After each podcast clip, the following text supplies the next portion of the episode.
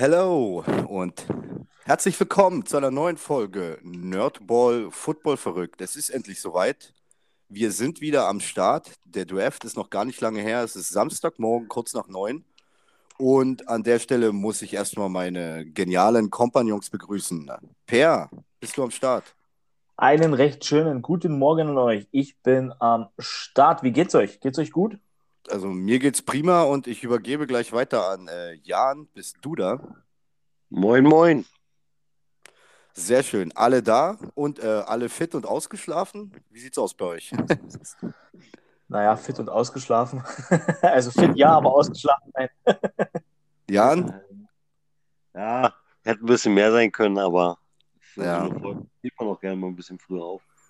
Geht mir ähnlich, geht mir ähnlich. Ich hätte auch ein bisschen länger pennen können, aber was soll's? Wir wissen ja, wofür wir es tun.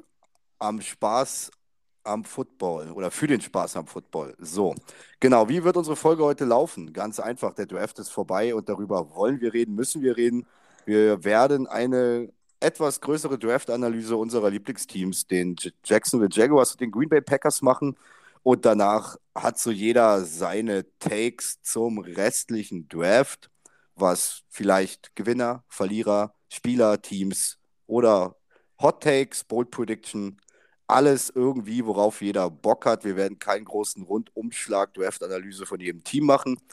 Bevor wir da aber reingehen und ich dazu mehr erzähle, es gab einige News. Und die erste News, die uns nach dem Draft ereilt hatte, war ähm, die, die Andre Hopkins-Geschichte. Die Andre Hopkins wurde von der NFL für sechs Spiele gesperrt. Man hatte letztes Jahr im September verbotene Substanz, äh, im November verbotene Substanzen bei ihm festgestellt. Das Kuriose ist, in den Monaten davor und in den Monaten danach hat man nichts mehr festgestellt. Äh, kuriose Geschichte, nichtsdestotrotz, die Andrew Hopkins darf am äh, Off-Season-Training und an den Preseason-Games teilnehmen, aber zu Saisonbeginn die ersten sechs Wochen nicht mit der Mannschaft sein und auch nicht spielen. Per, du als erstes, ähm, wie siehst du die Nummer und was könnte das für die Andrew Hopkins oder besser für die Arizona Cardinals bedeuten? Mm, ja, erstmal zum, zum, zum Punkt, wie ich die Nummer sehe. Also ich finde, es ist irgendwie eine komische Nummer, weil wie du es gesagt hast, es wurde ja nur im November festgestellt, also nicht, ähm, nicht davor, nicht danach mehr. Also was, was war da los? Was hat er da genommen? Hat er da versehentlich vielleicht was, was genommen, äh, wo er nicht drauf geachtet hat und so weiter? Ähm, und, und, was es für die Cardinals bedeutet, denen fehlt jetzt natürlich in den ersten sechs Wochen der klare Nummer 1 Receiver. Ähm, bedeutet aber auch für alle Receiver dahinter, äh, allen voran Rondell Moore, der letztes Jahr ja gedraftet wurde, äh, dass sie den nächsten Schritt machen können und vielleicht sogar müssen. Ähm, denn, und auch Kyler Murray muss den nächsten Schritt jetzt machen, ohne Hopkins, um da die Cardinals in, in überhaupt in Richtung Playoff Range zu bekommen, weil ich glaube, wenn du da in den ersten Wochen nur drei oder vier Spiele gewinnst, ja, vier Spiele geht vielleicht noch, aber wenn du vielleicht 3-3 bist nach den sechs Wochen, wird es vielleicht in der Division für die Playoffs schon ein bisschen schwieriger. Aber, aber sie haben ja äh, durch, durch den Draft Day haben sie ja schön nett getradet, da haben ja Marquise Hollywood Brown mit reingeholt. Ähm, die alte Connection mit Kyler Murray wieder aufzubauen. Äh, deswegen, die Cardinals haben das ja vorher anscheinend schon gerochen, dass das mit äh, Hopkins äh, zu einer Sperre läuft.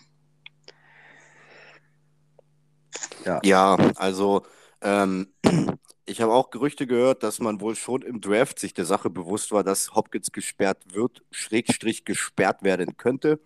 Ähm, Nochmal mein Senf dazu. Ich finde es auch sehr merkwürdig, äh, verbotene Substanzen nur im November festzustellen. Ich sage mal, dass davor keine sind, okay, aber dass dann direkt einen Monat danach gar nichts mehr nachgewiesen werden kann, Schwierig, nichtsdestotrotz, Hopkins wird fehlen, ist ein Key-Player, aber ähm, ich springe da auf den Train auf, den Jan gerade gestartet hat. Äh, it's up to Marquise Brown, also mit denen hatte man sich ja verstärkt. Äh, da wird ja die ehemalige College Connection mit Murray abgefeiert und die müssen es jetzt richten. Und auch wie Per gesagt hat, alle anderen Receiver im Hintergrund, Wandell Moore und Co. Ähm, ja, wir dürfen gespannt sein, nichtsdestotrotz merkwürdig und erstmal ein herber Schlag für die Cardinals. Prinzipiell durch McKees Brown in meinen Augen kompensierbar, sehe ich aber die Division, also die NFC West, ähm, ist es trotzdem ein herber Schlag, weil du musst hardcore kompetitiv sein, um da mitzuhalten mit den Rams und Niners. Ähm, ja, Seahawks müsste man sehen. Hat noch jemand was zu Hopkins?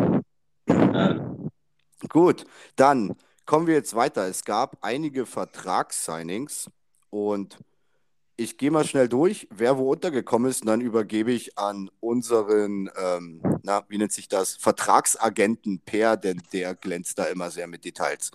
Zum einen haben die Miami Dolphins Sony Michel gesigned, die Denver Broncos behalten Melvin Gordon noch für ein Jahr und ähm, Tyron Mathieu ist bei den New Orleans Saints zu alter Wirkungsstätte zurückgekehrt. Per, jetzt feuer mal Stück für Stück raus, was sich da so genau getan hat. Okay, dann feuere ich mal ab. Ähm, wir gehen mal so ein bisschen chronologisch durch. Wir fangen mit Melvin Gordon an, der bei den Denver Broncos für ein Jahr verlängert hat, bekommt in diesem einen Jahr zweieinhalb Millionen. Kein Signing-Bonus und keine Garantien in dem Vertrag. Das finde ich mutig. Ähm, erstaunlich auch, dass er den unterschrieben hat, denn wenn er sich verletzt, wird er wahrscheinlich für absolutes Minimum spielen. Ähm, ja, was, was sagt ihr dazu? Auf alle Fälle die Broncos jetzt mit ihren beiden Runningbacks, Jameson Williams und Melvin Gordon, echt brandgefährlich. Dazu noch Russell Wilson, das, das kann echt richtig gut werden da. Ja, One-Two-Punch, wa? Also, also, ja. also, für das Backfield der Broncos muss ich sagen und das gesamte Team ist es definitiv nochmal ein nicer Fit. Ähm, hat ja letztes Jahr auch schon echt gut geklappt.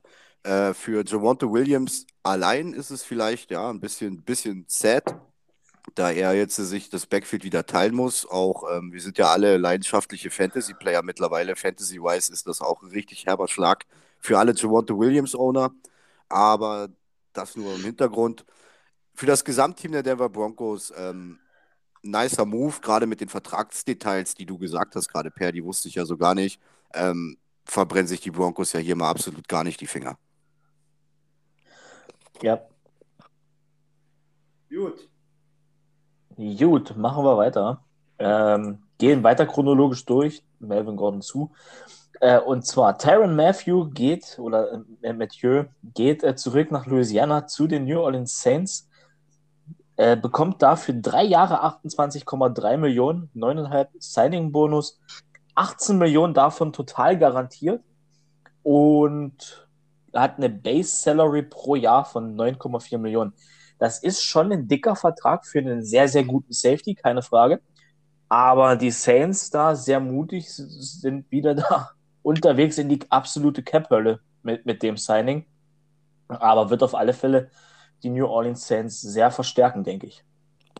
Ja, na vor allem, weil du gerade schon sagtest, Cap-Hölle und so, was ich an diesem diesem, diesem Signing super spannend finde, ist ja einfach mal der Fakt, äh, wir gehen jetzt ins zweite Jahr ohne Drew Brees, wir gehen ins erste Jahr ohne, ähm, oh, wie heißt er gleich, Sean Payton? Sean Payton ja. als, als, als Head Coach. Und irgendwie hat man gefühlt vor dem Draft und allem drum und dran, gerade durch die andauernde Cap-Hölle, die sie jedes Jahr durchlaufen und ähm, Space frei machen müssen, die müssen doch irgendwann ein Rebuild. Und ich finde das Signing von Tyron Mathieu super spannend. Ähm, er ist definitiv eine Bereicherung für die Saints, gerade weil sie ähm, im Backfield den einen oder anderen verloren haben. Ähm, ist das für mich ein Zeichen, dass die Saints sagen, nö, nö, nix hier mit Rebuild. Wir sehen uns auch mit Jameis Winston, auch mit neuem Head Coach, ist ja der ehemalige Defense- oder Offense-Koordinator, weiß ich jetzt nicht. Wir sehen uns noch im Win Now. Also ich finde das krass, ich finde das spannend, ich finde das mutig ähm, gerade in der Division, wo, bei, wo die Tampa Bay Buccaneers ähm, absolut kompetitiv sind und mit Tom Brady. Also sehr spannendes Signing. Und äh, ja, hinzu kommt das Backfield, die müssten sich ja noch kennen. Ich bilde mir ein, in der Free Agency haben die Saints auch Sörensen gesigned.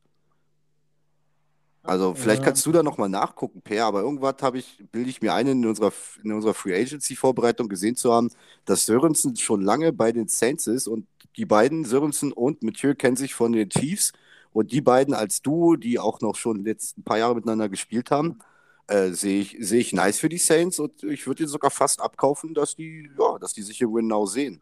Wie sieht es bei dir aus, Jan? Ähm, ich gehe vollkommen mit dir mit, das mit Sörensen stimmt, meiner Meinung nach. Es ist, ja, ähm, sie hatten ihn gesigned ähm, und, und dort da herrscht zwischen den beiden die eigentlich die absolute Harmonie von den Chiefs alleine schon. dann muss ich dir auch nochmal zustimmen. Du hast halt Spieler wie äh, Lattimore, äh, ist ein Corner, der kommt auch nicht alle Jahre vor. Ähm, offiziell hast du ja noch einen, einen Michael Thomas mit im, mit im Kader.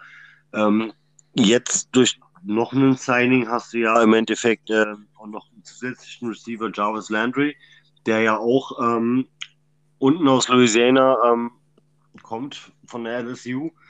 Ähm, dann hast du halt Winston, Camara, Tight wenn ich Glück habe, durch Fantasy-Wise äh, Taysom Hill, der überspeedy sein wird.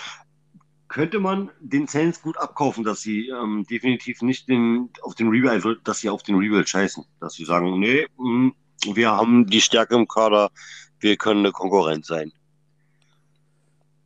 Auf jeden okay. Fall. Ähm, Per, jetzt hat, bin ich der Meinung, hat äh, Jan dein, glaube ich, deine Chronologie gerade ein bisschen durcheinander gebracht und hat Jarvis Landry erwähnt. Und wo wir dann gerade eh bei den Saints sind, würde ich mit dem weitermachen, oder? Äh, erstmal würde ich kurz aufklären: David Aronson spielt bei den Saints, hat für dieses Jahr unterschrieben 1,2 Millionen, 500.000 Dollar äh, als Garantie drin. Also da extrem smarter Move. Und ein kleiner Nachtrag zu dem Terran Matthew Vertrag noch, das habe ich gerade erst gesehen der hat für die ersten zwei Jahre relativ viel Geld drin und äh, hat einen Potential Out 2024 mit 0 Dollar Dead Cap, also mit keinem Dead Cap. Also da wieder smart, der ist sehr frontloaded, der Vertrag. Ähm, und das könnten, könnte für die Saints vielleicht sogar bedeuten, dass sie so ein bisschen die Cap-Hölle mit der, mit der Nummer äh, umgehen. Hat im, äh, Im dritten Jahr hätte er noch 7 Millionen Base Salary und danach sind es nur noch 1, eine Million zwei Jahre. Also sehr, sehr intelligent gemacht von den Saints. So, und jetzt kommen wir zu Jarvis Landry, richtig. Der hat gestern announced, dass er zu den New Orleans Saints geht durchs Free Agency Signing. Hier ist leider noch nichts bekannt, was vertraglich äh, was angeht. Wird ein Jahr, wie gesagt, unterschreiben. Und wenn ich es vermuten müsste, sollten da 3, 4, 5 Millionen Dollar drin stecken, denke ich. Denn mehr haben die Saints nicht. Auf alle Fälle eine zusätzliche Waffe für James Winston, was sehr gut ist. Und ich stelle mir aber die Frage, was mit Michael Thomas? Ist das vielleicht schon dadurch, dass er jetzt die letzten zwei Jahre nicht gespielt hat, wollen sie sich vielleicht von ihm trennen? Der hat auch jetzt nie keinen Geringvertrag. Wie seht ihr das? Oder seht ihr das einfach nur als zusätzliche Aufstockung des Receiving Corps? Ähm, ja, und du zuerst. Ähm, ja, das, ah, das, das Thema Michael Thomas ist echt gefährlich, muss ich sagen. Ähm, weil man liest drüber nicht. Das Einzige, was ich jetzt lesen konnte, ist, dass Michael Thomas äh, mit dem Kicker oder mit dem Panther die Nummer tauschen möchte und seine drei vom College wieder haben möchte. Das Einzige, was du jetzt über Michael Thomas wirklich die letzten zwei Wochen findest. Ähm, dass okay. er ihm wohl auch, dass er, dass, dass er dem, dem Special Team Player irgendwie auch 50.000 oder 500.000 Dollar dafür bietet und dass er die Nummer kriegt, dass es die drei, ich glaube, es ist Latz, Latz oder wie der heißt. Ja, genau, Mr. Mr. Big Nuts Latz. Ähm, ja. Und äh, das ist das Einzige, was ich gefunden hatte, weil ich wollte mich ein bisschen besser, besser vorbereiten ähm, und habe da so ein bisschen recherchiert. Du findest aber weder über NFL ähm, Seiten, über Insider findest du irgendwas. Du findest ähm, auch von, bei Michael Thomas auf der Seite herrscht irgendwie totale Gene Lehre, was, was Saints angeht. Ähm, man findet bei ihm so gut wie gar nichts. Und ähm, ja, also ich bin gespannt, wenn jetzt so die, die Camps losgehen, ob man Michael Thomas sieht. Ähm, sonst muss ich sagen, finde ich, wäre Jarvis Landry äh, Alleinunterhalter, was Receiver-mäßig angeht. Ähm, viel haben sie ja nicht gezeigt, was sie da ordentlich hätten. Ähm, also, beziehungsweise ich bin da auch nicht überzeugt, dass sie da viel Potenzial in dem Receiver-Korb haben. Deswegen ähm, finde ich das ganz gut mit Landry.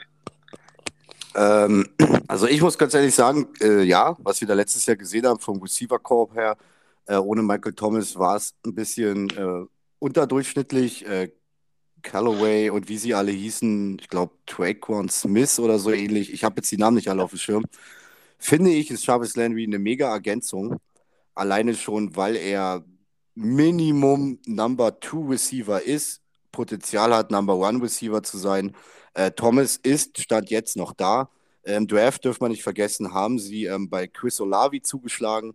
Ähm, ich denke mal, äh, gehen wir mal jetzt vom Best-Case-Szenario aus. Äh, Thomas Nummer 1 Receiver, Landry ähm, noch als Veteran Nummer 2, dann kommt Olavi und dann kommen ähm, die jungen Burschen dahinter als Steps, die sie schon letztes Jahr hatten, ähm, ist definitiv ein Zeichen, dass die Saints gesehen haben. Unser Wide Receiver Room muss noch vergrößert werden, muss mehr Tiefe und auch Erfahrung kriegen. Und auch wieder ein Zeichen, äh, was wir schon beim ähm, Mathieu-Thema hatten. Wir sind im Win Now. Let's go. Ja, ja ich sehe ich seh Landry sogar noch als äh, äh tiefes Target, was, sie, was ihm vielleicht bis jetzt gefehlt hat für, für Winston. Ich meine, der hat ja einen Arm wie ein Raketenwerfer. Wir wissen ja alle, dass er sehr gerne tief wirft. Wir hoffen nur, dass er diesmal auch seine Mitspieler trifft. Ähm, und da sehe ich Landry sogar als tiefes Target oder Nummer 1 oder und 2, ja. Ja, gut. Äh, per, ich glaube, dann haben wir auf der Signing-Liste nur noch Sony Michel, richtig? Richtig, und den Vertrag gebe ich ganz fix ein. Michel hat nämlich, das kann ich ja hier mal überbrücken, bei den Miami Dolphins angeheuert oder die haben ihn gesigned. Er wird dort für ein Jahr unterkommen, 1,75 Millionen Dollar verdienen und er hat einen Signing-Bonus von 350.000 Dollar bekommen. Keine Garantie in dem Vertrag, ähnlich wie Melvin Gordons äh, Vertrag. Also bei den Running Backs sieht man, dass die Verträge echt gering werden aus der Vergangenheit mit Verletzungen und so weiter, ähm, sehe ich als zusätzliche gute Sache fürs Backfield. Jetzt mit Gaskin und Michelle, One-Two-Punch, ähnlich wie bei den Broncos. Vielleicht aber nicht ganz so stark. Wie seht ihr? Wie seht ihr das? Ja. Ja, ähm, war Thema Running Back bei den, bei den Miami Dolphins ist, ist, ist, ein bisschen, ist ein bisschen tricky. Also, ja, also er wäre definitiv eine Verstärkung, aber ja, das Problem ist, lieferst du einen Spieltag äh, nicht, Stand jetzt, was sie im Kader haben, landest du mal ganz schnell auch wieder auf der Bank und musst warten, bis die anderen ähm, auch nicht liefern, dass du wieder rankommen könntest. Ah, ist ein bisschen schwierig, aber ich finde Sonny Michel eigentlich hat bei den LA Rams bewiesen, dass er, dass er eine gute Vertretung sein kann. Ja, ähm, also ich finde das Signing, also als erstes muss man den einzelnen Spieler sehen und das große Ganze. Was die Einzelspieler anbelangt, äh, da bin ich bei dir, Jan. Das ist dann schwierig. Wer wird ähm, mehr Snaps bekommen? Wer bekommt mehr Shares? Äh, wir haben ja noch Mostert am Start, wir haben noch Edmonds am Start. Ich denke mal, Mostert ist der, der, der Speed Receiver, ähm, Edmonds ist der Receiving Back. Ähm, ja, es wird schwierig. Du wirst auf jeden Fall eine Competition haben und für das Gesamtteam der Dolphins stellen sie sich halt breiter auf. Die Frage ist halt nur, wie viele Running Backs brauchst du? Wie viele Running Backs musst du bezahlen? Du hast Edmonds, du hast Mostert. Ähm, dann hast du noch vom letzten Jahr Ahmed und vor allem Gaskin. Ich denke mal, für die beiden hat sich ähm, abgeraucht. Ich glaube, Philipp Lindsay haben sie auch nicht mehr verlängert oder schon gecuttet, weiß ich jetzt nicht. Äh, für die Kadertiefe und Breite ist es vielleicht kein, kein schlechter Move. Man steht einfach dicker da. Äh, in Gesamtsumme, was, was Roster Building, was Cap, was Geld anbelangt, habe ich da ein bisschen Fragezeichen hinter dem Move. Per? Ja, äh, sehe ich ähnlich. Also für die Competitions ist super. Ich, man, man, sieht halt gerade in, in, der Free Agency, finde ich, was, die, was das Thema Running Backs angeht bei den Dolphins, dass der Head Coach von dem 49ers Tree kommt, von, von Shanahan kommt. Und ich, ich, sehe so ein bisschen die Gefahr drin, dass er damit macht, irgendwie was kopieren will, was er bei den 49ers gut geklappt hat. Ähm, ist halt die Frage, was mit Tour ist, was mit Terry Hill ist, äh, wie gut Tour wirklich ist das, das wird, denke ich, das ganze Jahr über zeigen, spätestens die Preseason. Und da bin ich sehr gespannt, welcher von den Running Backs überhaupt in die Season geht. Ich denke, sie trennen sich mindestens von einem, wenn nicht gar von, von äh, zweien. Ja, auf jeden Fall, da gebe ich dir recht. Da, habe ich gar nicht dran gedacht. Ähm, ist ja der ehemalige Offense Coordinator der Niners. Die sind ja auch bekannt dafür, gerne mit vielen Running Backs am Start zu sein. Ähm, Nochmal ganz kurz schnell zum Thema Tour und dann würde ich aber fix weitergehen. Ähm, ich finde, sie haben jetzt den Roster und die Waffen um Tour herum. dass man mit einem vernünftigen Scheme und einem vernünftigen ähm, Gameplan sogar kaschieren kann, ob Tour jetzt Elite ist oder nicht. Also rein theoretisch haben sie die Spieler um Tour herum, dass er einfach nur solide performen muss und dann klappt das. Da wissen wir zwar immer noch nicht, ob Tour den First Round wert ist, aber dann würde der Erfolg für sich sprechen. Ähm, Wenn es Tour jetzt vermasselt, dann hat sie es erledigt. Also mehr, mehr ringsherum kannst du ja nicht machen. Es sei denn natürlich, das Coaching und der Scheme ähm, sind auch für die Cuts. Ja. Gut, dann wären wir damit durch und dann gab es gestern Abend, Nacht oder vorgestern tagsüber nochmal wieder eine äh, richtig hässliche NFL-News. Äh, Jerry Judy wurde verhaftet äh, wegen häuslicher Gewalt und er ist mittlerweile wieder raus. Erst durfte er nicht auf Kaution raus, hatte jetzt aber seine Anhörung, ist raus und darf sich wohl auch ähm, dem vermeintlichen Opfer nähern oder mit dem vermeintlichen Opfer wieder zusammen sein. Ähm, bisher ist noch nichts geklärt, noch keine Details und jeder gilt bis zu den Beweisen ähm, äh, im Zweifel der Anklage unschuldig.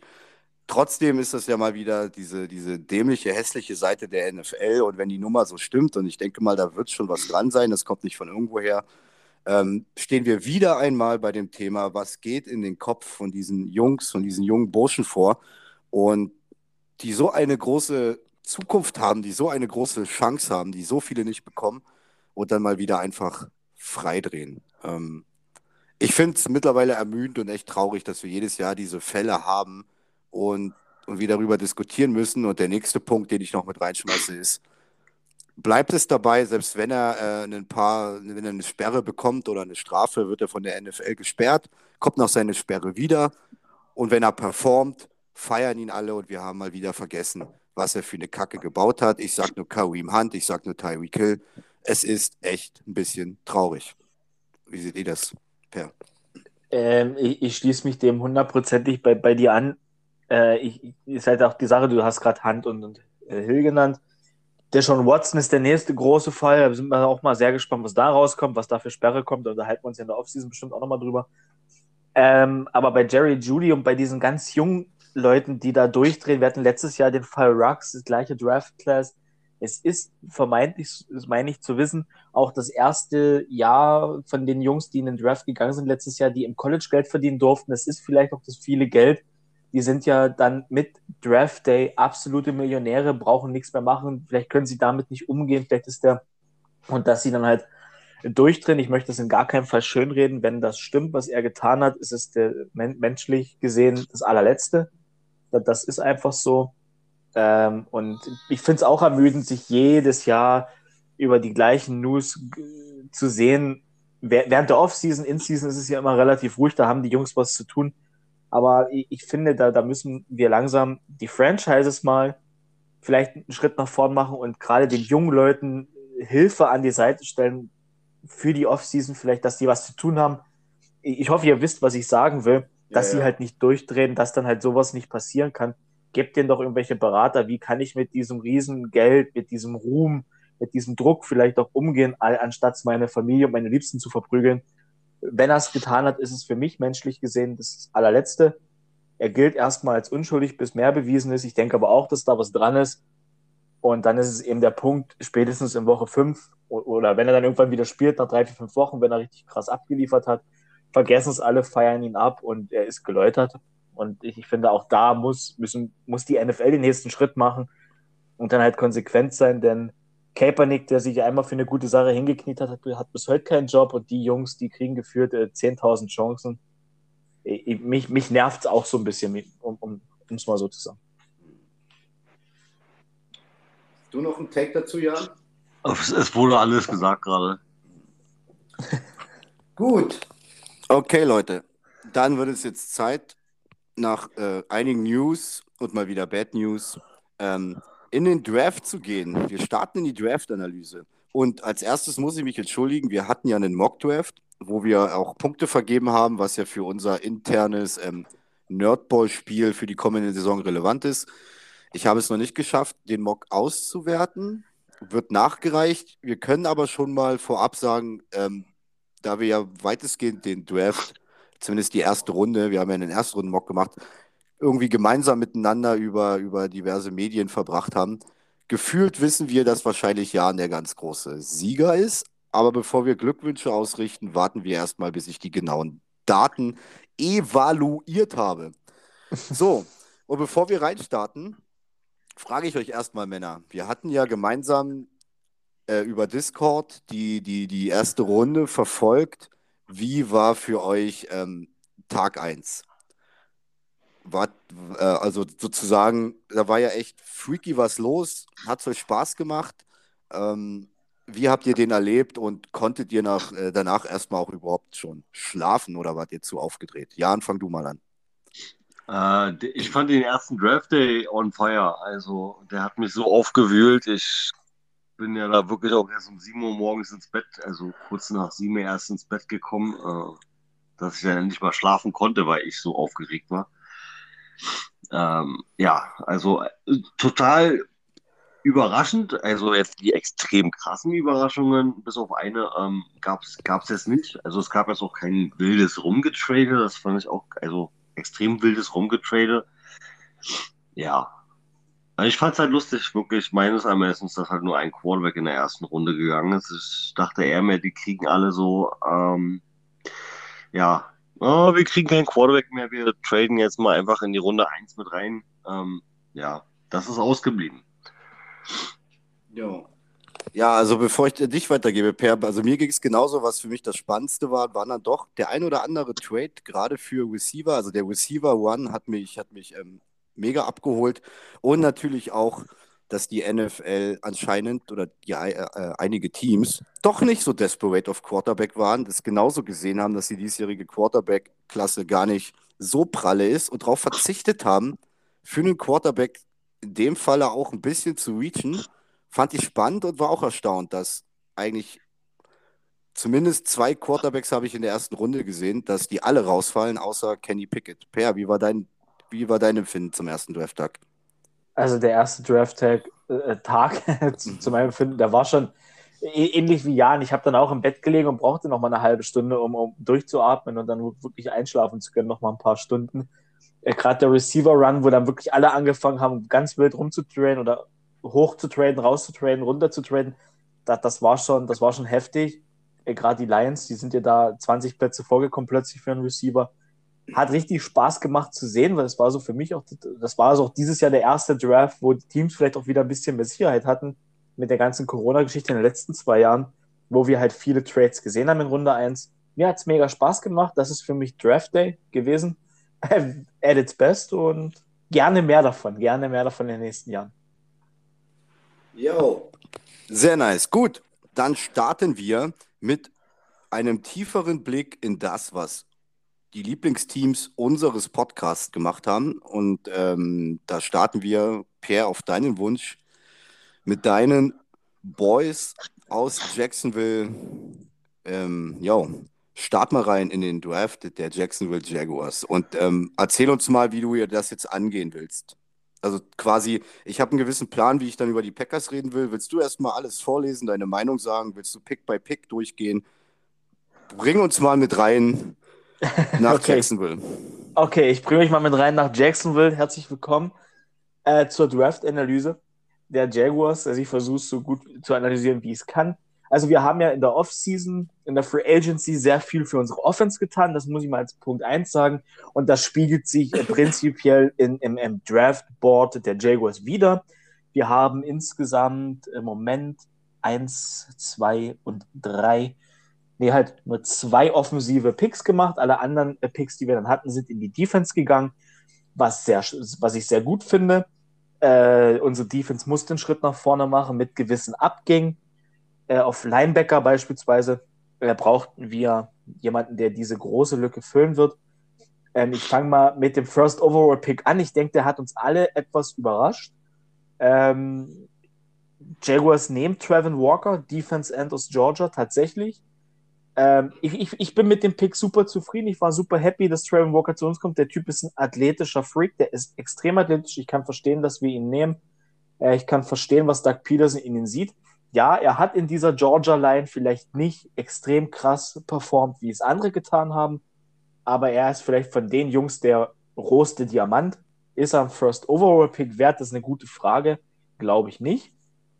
Aber wir haben ihn trotzdem genommen und ich bin zufrieden. Ich, ich muss auch ganz ehrlich sagen, ich vertraue dem Coaching-Staff, den wir dieses Jahr haben, deutlich mehr als dem vom letzten Jahr. Deswegen bin ich vielleicht auch einfach ein bisschen besser drauf jetzt in der Offseason und äh, bin sehr gespannt. Einzig das, was wehtut äh, für Trevin Walker, ist, dass er die 44 bekommen hat. Das ist ein bisschen, das ist ein bisschen schwierig, aber das ist ein persönliches Empfinden nur von mir. Ähm, um da mal gleich zu sagen, bevor ich hier alle anderen Picks durchlese, wie seht ihr beide den ersten der Jaguars im Draft mit Trevin Walker? Geht ihr da meiner Meinung mit oder seid ihr da völlig anderer Meinung? Ich würde da zuerst das Wort gerne an Jan übergeben. Ja, ähm, ich habe ihn ja mein Mock Draft sowieso als First Overall drin gehabt. Ähm, ist halt ein Freak, also Athlet Freak. Ähm, ja, und da muss man sowieso, ich muss, ah, ich bin dieses Jahr sehr vorsichtig, was mit den Georgia ähm, Defense-Spielern ähm, ist. Sie haben dieses Jahr alle in einem kompletten Paket sehr gut performt an sich. Also die Defense hat ja von Georgia echt überzeugt. Jetzt wird sich halt auch zeigen müssen, ob die Spieler einzeln äh, in ein neues Team auch performen können. Ähm, trotz allem, ich bin zufrieden damit. Also. Genau, es gibt nämlich einen Grund, warum ich dir den Vortritt gelassen habe, da ich weiß, dass du auch eher aus der Ecke kommst ähm, pro Trevin Walker. Ich sehe den Pick ähm, nicht maximal, aber ein wenig kritisch. Trevin Walker ist ein athletischer Freak, der beim Combine abgerissen hat und aus einer Elite-Defense kommt. Da gebe ich euch absolut recht. Und wenn die Jaguars es hinbekommen, ähm, den richtig zu schleifen, dann haben wir hier den Top-Edge über die nächsten Jahre. Aber genau das ist das Problem. Trevin Walker bringt massig Upside mit, aber noch keinen Floor. Jetzt ist die Frage, du gehst auf Edge. Willst du echt diesen, diesen Mann mit Upside, der, aus, der in einer Top-Defense in Georgia profitiert hat, gerade von seinen Defense-Tackles äh, Wyatt und Davis, ähm, oder hättest du dich lieber, wenn du schon Tackle nimmst, jemanden genommen, der schon Hardcore geliefert hat, einen Standing hat, wie Hutchinson oder Thibodeau, weil die beiden sehe ich in der Transmission in die NFL schon in Year One weiter vorne als Trevin Walker.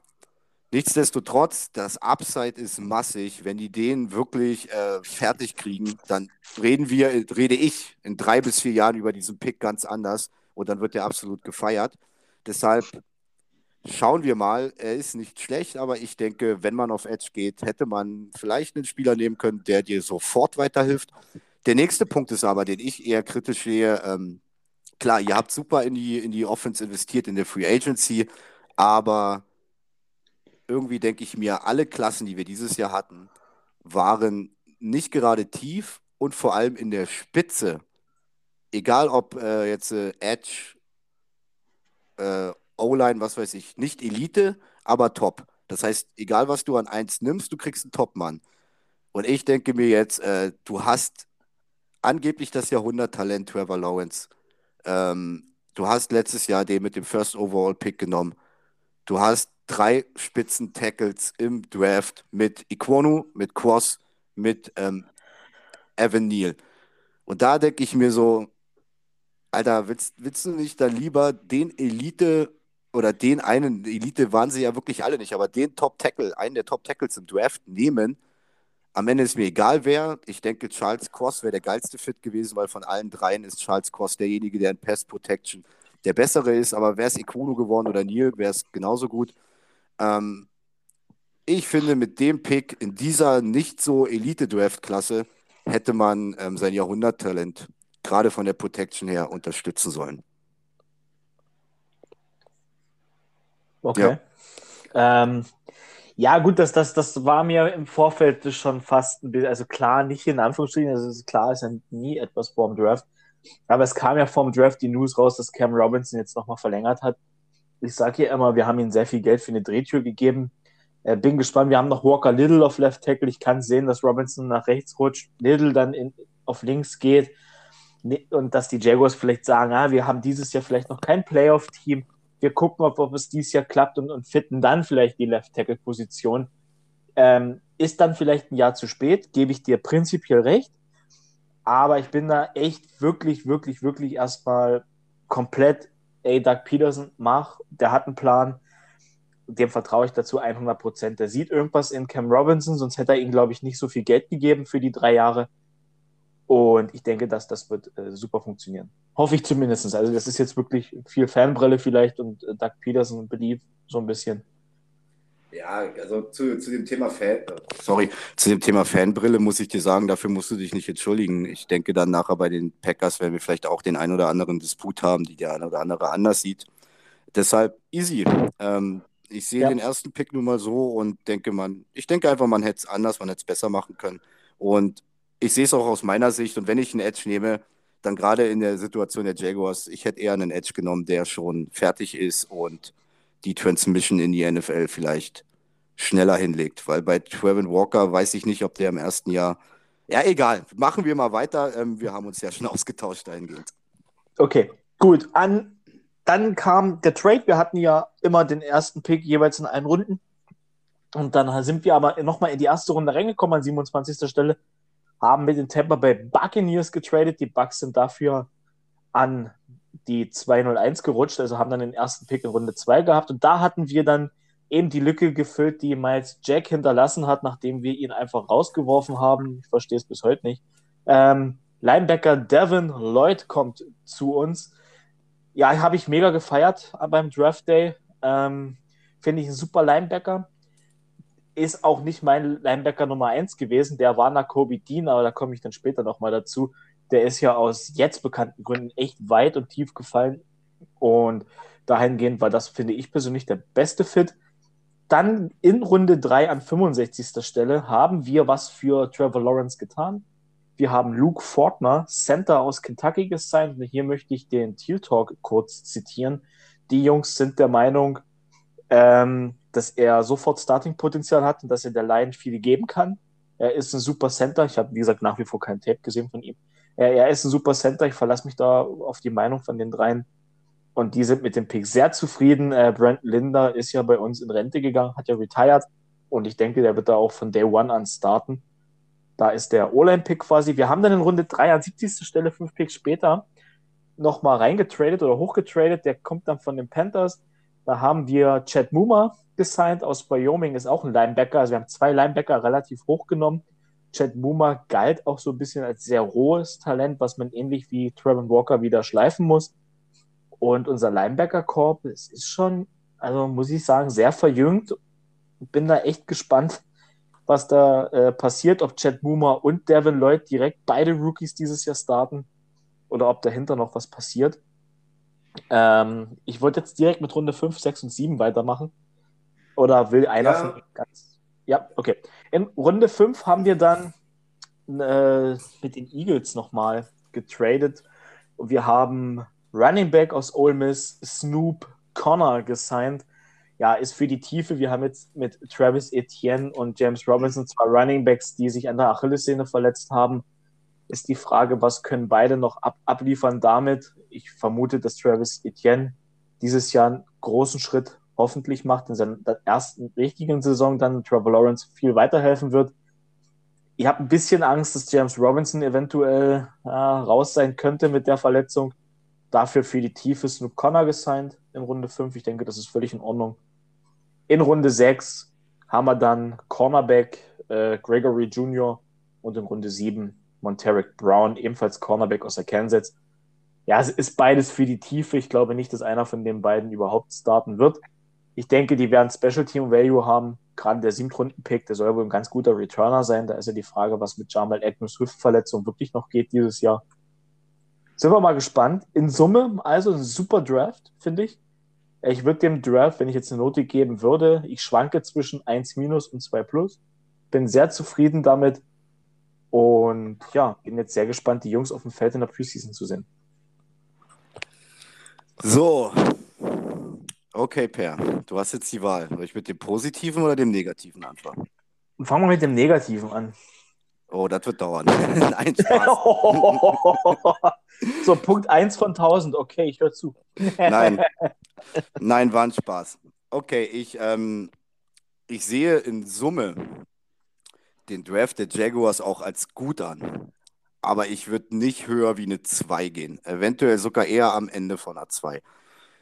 Ich habe im Gesamtpaket ein Riesenproblem mit eurem Draft. Das sind vor allem die beiden Linebacker-Picks und vor allem auch der Running Back. Denn wie viel Draft-Munition kann man verschleudern? Ihr hattet so viel Draft-Munition, dann gehst du, tradest du rein an 27 für Devin Lloyd, gibst dafür die Picks 33, 106 und 180 ab.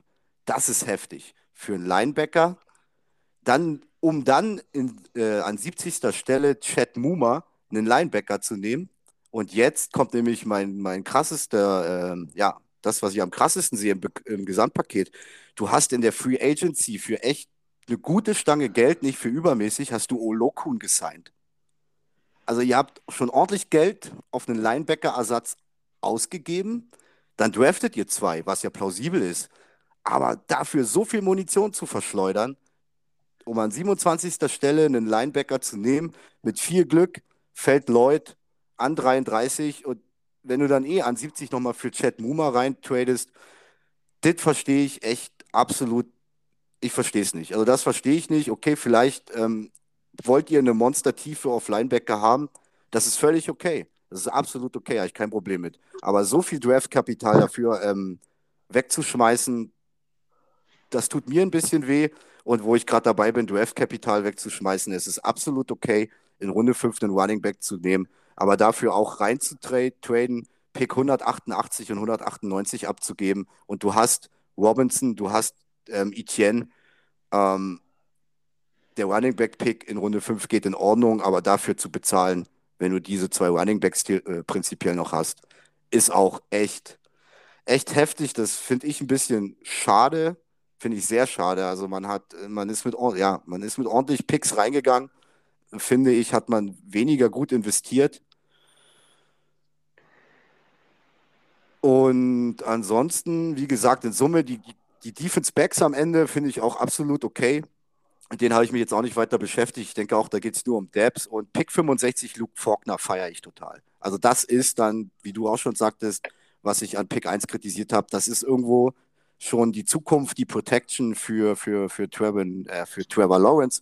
Ich habe ähm, auch versucht, mich mit Luke Faulkner dahingehend näher zu beschäftigen. Du hast da eigentlich alles schon gesagt, was ich noch gut finde was äh, ich mir erlesen habe. Er soll eine gewisse, auch flexible Ergänzung sein, denn er kann nicht nur Center spielen, er soll auch auf Guard einsetzbar sein. Und deshalb, also Luke Faulkner ist ein nice Pick, Devin Lloyd ist ein nice Pick, Chad Muma ist ein nice Pick, aber alle viel zu teuer. Und Snoop Connor ist im Vergleich zu dem Kapital, was man eingesetzt hat, ein Scheiß-Pick. Sorry, dass ich das so sage. Deshalb in Summe ist der, der, der, der Draft der Jaguars echt solide eine okaye 2 würde ich dem geben, aber man hat teuer bezahlt. Echt teuer bezahlt, ist meine Meinung. Okay. Jan? Oder willst du erstmal dazu was sagen, Per? Ich habe noch gleich einen Take, aber ich würde okay. jetzt auch erstmal gerne den Jan zu Wort kommen lassen. Ja. Ja, ähm, im Summe muss ich bei einigen Sachen Danny zustimmen. Wurde sehr viel verpulvert. Ähm, nach wie vor muss ich sagen, ähm, ich Trevin Walker, wirklich Freak-Athlet. Ähm, ja, ähm, hat Defense sehr gut verstärkt. Ich kann aber, da muss ich Danny widersprechen, ähm, Devin Lloyd so ein bisschen höher zu gehen, kann ich verstehen. Also, es ist ein, ich habe mir auch nach dem, ähm, nach dem Draft mal so ein bisschen Highlight, Highlights von ihm angeguckt. Ähm, das ist ein, der hat ordentliches Potenzial. Nur die Frage ist, ähm, ob er das auch auf NFL-Speed, das Potenzial zeigen kann. Und das ist halt bei jedem Rookie hast du immer so diese Sache, ah, kann er oder kann er nicht? Muss er sich erst anpassen oder braucht er viel Zeit?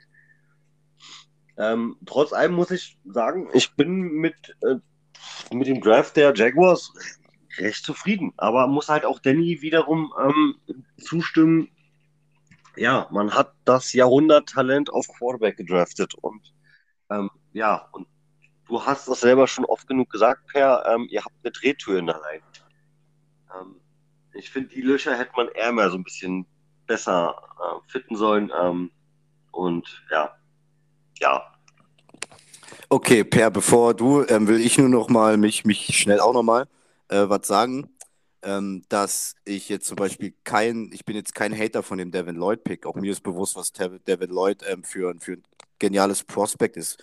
Mir geht es einfach um die Summe, die man eingesetzt hat. Und gerade auf Linebacker geht es mir um das Gesamtpaket, was ich nicht verstehe, was ich schon erwähnt habe, dass du Oloku und teuer Science und dann investierst du im Draft nochmal in zwei Linebacker ist, sehe ich ein bisschen schwierig. Und äh, so, sorry für mein, mein Bashing, das sollte nicht so rüberkommen. Ist, ähm, ist einfach nur meine, meine Sichtweise und äh, der Draft ist ja gut und jetzt bist du dran. Nein, das ist ja völlig okay. Ich sehe das auch gar nicht als Bashing. Es ist deine Meinung und die, die vertrittst du. Das finde ich super, dass wir jetzt auch hier unterschiedliche Meinungen haben. Ähm, pass auf, ich habe jetzt äh, eine Sache zu den Linebackern nochmal. Wir haben Olokum gesigned, ja, und den haben wir dahinter. Wilson der hat letztes Jahr sich darum, darum beworben, nicht nochmal zu spielen. Also, ja, er hat äh, seine Flashes gehabt, aber der hat auch verdammt tiefe Täler gehabt.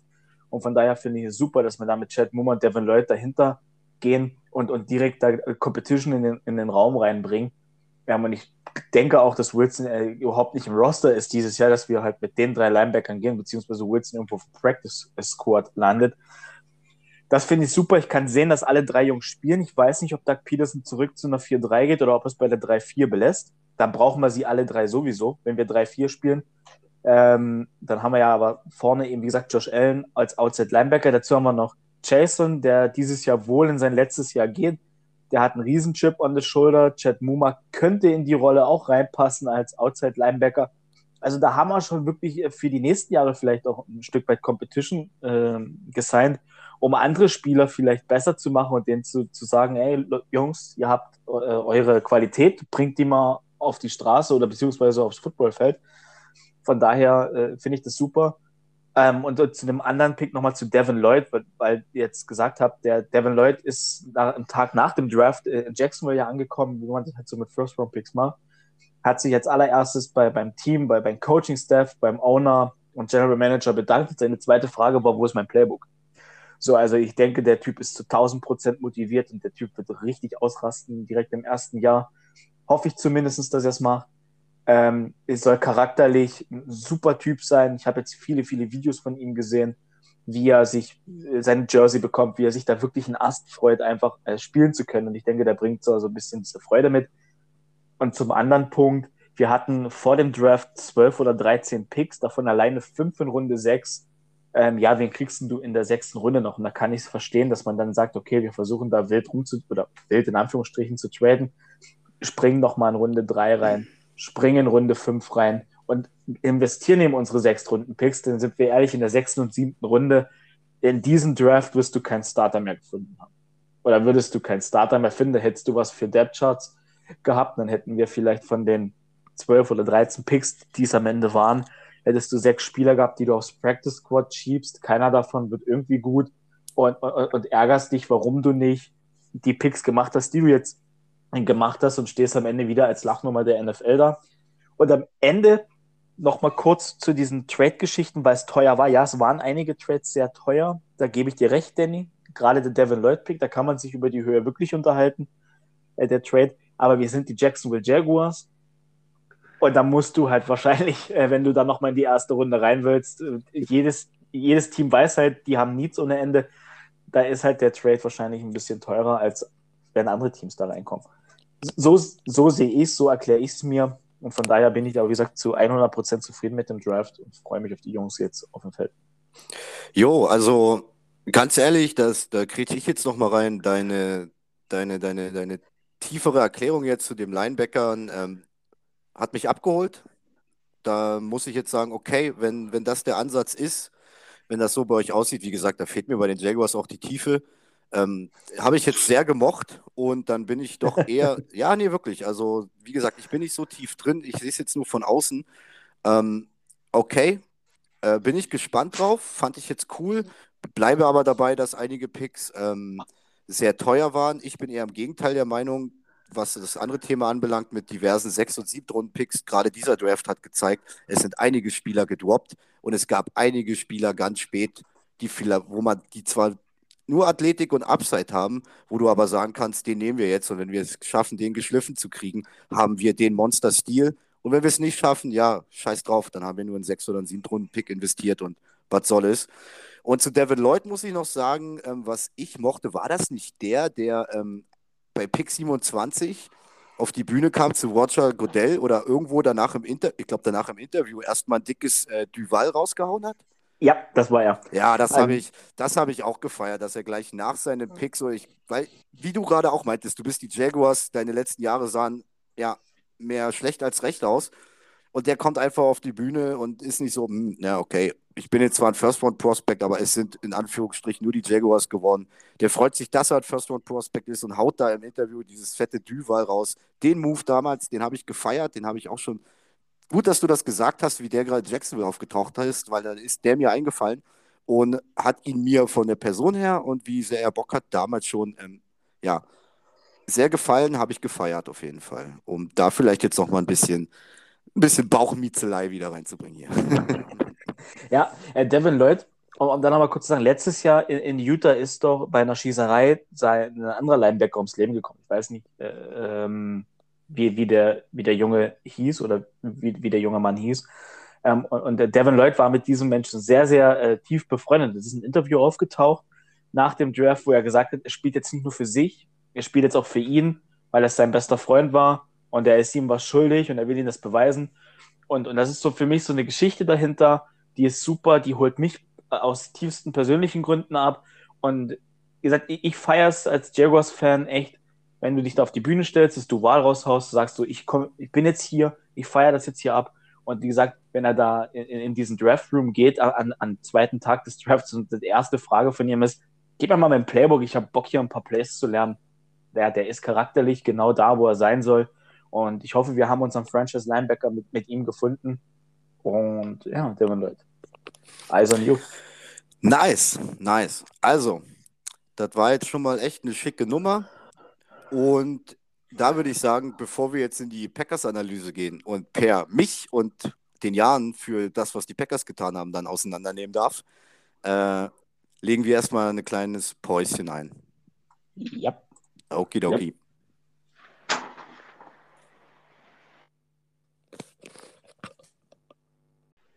So, eine kurze Pause tut immer gut und wir machen weiter und gehen jetzt zu den Green Bay Packers und was die Packers so im Draft gemacht haben. Ähm, ich möchte das Ganze wie folgt angehen. Ich habe den Packers Draft in zwei Akte geteilt.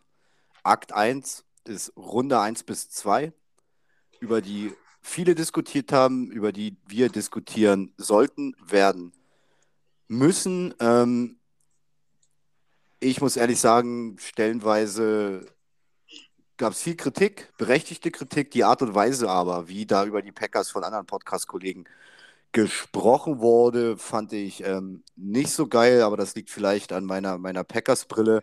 Und ich persönlich habe dann versucht, ähm, das Ganze ein bisschen zu differenzieren zwischen dem Value, wo man Spieler pickt, aber mich dann auch mit dem Spieler selbst beschäftigt und was bringt dieser Spieler. Nichtsdestotrotz wollen wir reingehen und startet erstmal gefühlt nicht schön. In Runde 1 mit Pick 22 nehmen die Packers Linebacker Quay Walker von Georgia. Und da will ich erstmal euch den Vortritt lassen. Per, wie empfindest du diesen Pick in Runde 1 mit dem ersten, äh, den die Packers hatten und ja, hau du erstmal deinen Tag raus. Ja, den Pick sehe ich äh, ja ein bisschen schwierig. Also Quay Walker, den, den kannte ich im Vorfeld nicht. Also ich, es ist ein schwieriger Pick. Warum nimmst du da einen Linebacker, wenn du mit äh, oh, DeWandre Campbell oder DeAndre, DeWandre Campbell, glaube ich. Ne? DeWandre Campbell, ja. DeWandre Campbell so gut verlängert hast, der hat so ein krasses Jahr gespielt und du draftest da einen Linebacker mit Quay Walker. Nimm doch da einen Receiver, da waren noch, klar, die großen Big, Big Name Receiver waren vielleicht nicht mehr da, aber er tradet zurück von mir aus, aber nehm doch da keinen Linebacker. Den Pick habe ich überhaupt nicht verstanden. Oder du holst dir da, ich weiß, ich glaube, Linderbaum war noch auf dem Board, hol dir doch dann Linderbaum. Ja, schwierig. Also den Pick, äh, das ist, finde ich persönlich, echt kein guter äh, Pick. Ja. Ähm, ich tue mich mit dem wie gesagt, es ist Georgia Defense-Spieler. Ich tue mich ähm, mit dem Pick sehr schwer. Sehr, sehr schwer. Ähm, ich verstehe es auch nicht, warum, warum gerade ein Linebacker. Ähm, wir, haben da, wir, wir haben da andere Probleme. Ähm, und vor allen Dingen dann auch noch ähm, Quay Walker. Ähm, tut mir leid, also da muss ich jetzt mal ähm, äh, ein vor, vors, vors Brett werfen oder wie auch immer man das jetzt nennt. Ganz ehrlich, dann hätte ich eher mehr so einen wie Devin Lloyd ähm, eher mehr verstanden als Walker, der in der Georgia Defense im Gesamtpaket gut gespielt hat, aber auch nicht performt hat. Also er war gut. Er hat nicht überperformt. Wo ich das jetzt ah, verstehen könnte oder halbwegs nachvollziehen könnte. Also ich kann diesen Pick mit 22, ähm, na, ich bin damit immer noch nicht zufrieden. Okay. Ähm, also, bei mir sieht es eher so aus. Ich habe Schimpf und Schande geschrien, als wir an Pick 22 Quay Walker genommen haben. Ich gehe da mit euch stellenweise absolut mit, auch mit allen da draußen, dass einfach der Draft Value ist hier nicht gegeben. Ähm, das ist ein vom, vom reinen Stand her ein absoluter Reach. Bei vielen Experten schwankte Quay Walker im Vorfeld von Linebacker 3 bis Linebacker 5 ähm, ging bei vielen von Runde 2 bis Runde 4, aber niemals in Runde 1. Wir brauchen nicht darüber diskutieren, ich bin da auch voll dabei, ähm, dass Quay Walker hier absolut unverständlich ist. Ich bin aber auch der Meinung, hier einen Receiver zu nehmen, wäre auch ein Reach gewesen. Die Top-Leute waren weg, okay, man hätte nach hinten traden können. Den Punkt finde ich äh, spannend und richtig, den Per genannt hat, dann trade nach hinten und scheiß drauf. Die Packers sind in der ersten Runde ihrer Linie treu geblieben, konservativ und haben jetzt nicht krass investiert, um nach vorne zu kommen für einen Receiver.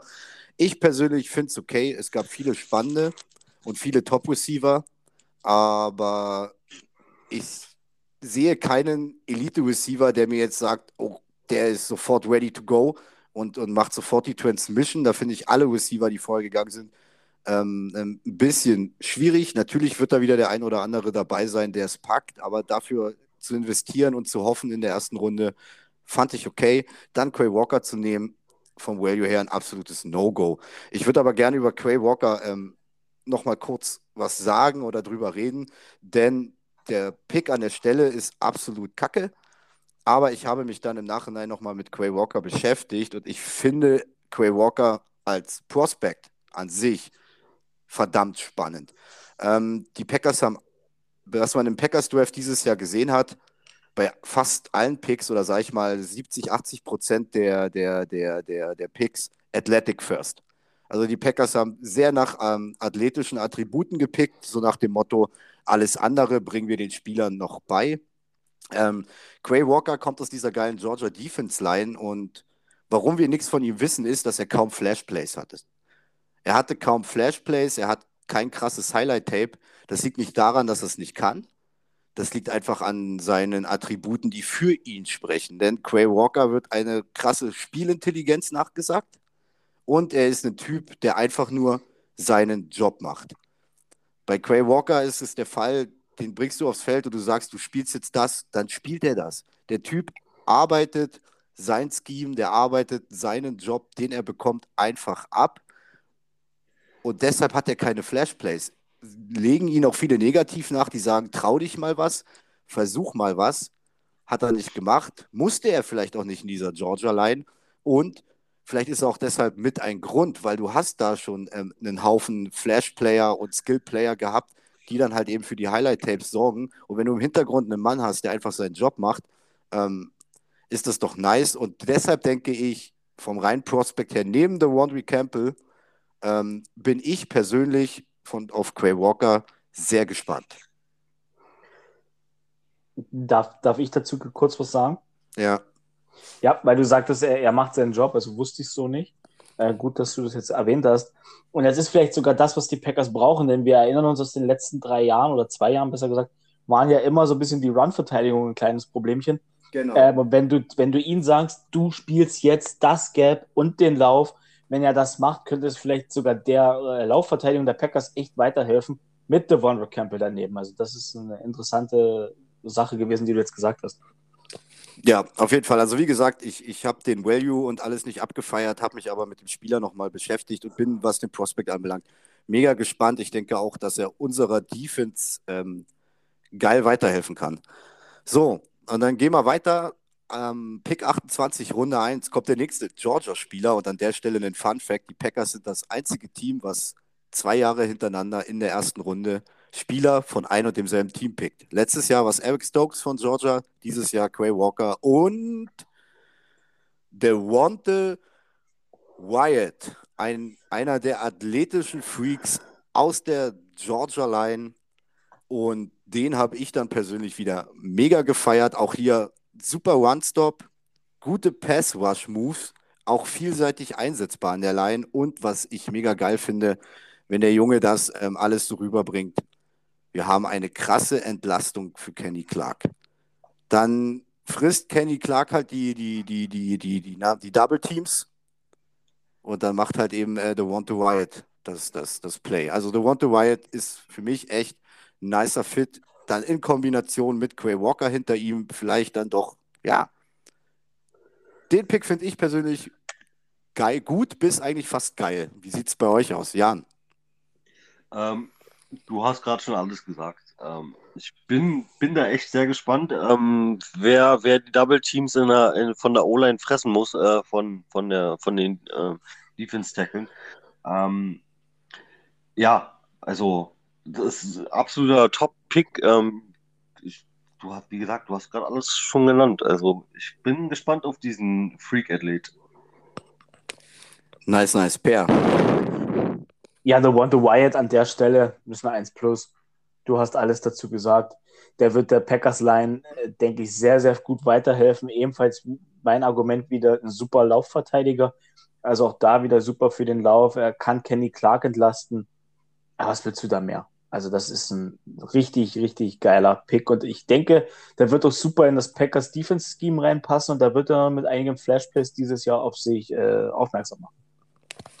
Auf jeden Fall. Ich denke, die Flashplays sind gegeben, da ähm, ja, man sich entscheiden muss, ob man Kenny Clark oder halt äh, den Wookie äh, in Fokus nimmt. Und ich denke, alle werden erstmal Kenny Clark in Fokus nehmen. Und da wird einiges für The Want to Wyatt rausspringen. Hier passt einfach alles. Ähm, der Spieler, auch der, der Value, also Wyatt an 28 zu kriegen. Ich hatte ihn auch ein bisschen eher auf dem Board. Nice. Also der, bei dem Pick passt wirklich alles. So, und von Friede, Freude, Eierkuchen kommen wir jetzt in Runde 2. Die Packers traden nach vorne an 34, um endlich äh, einen Wide Receiver zu nehmen. Und es ist Christian Watson geworden.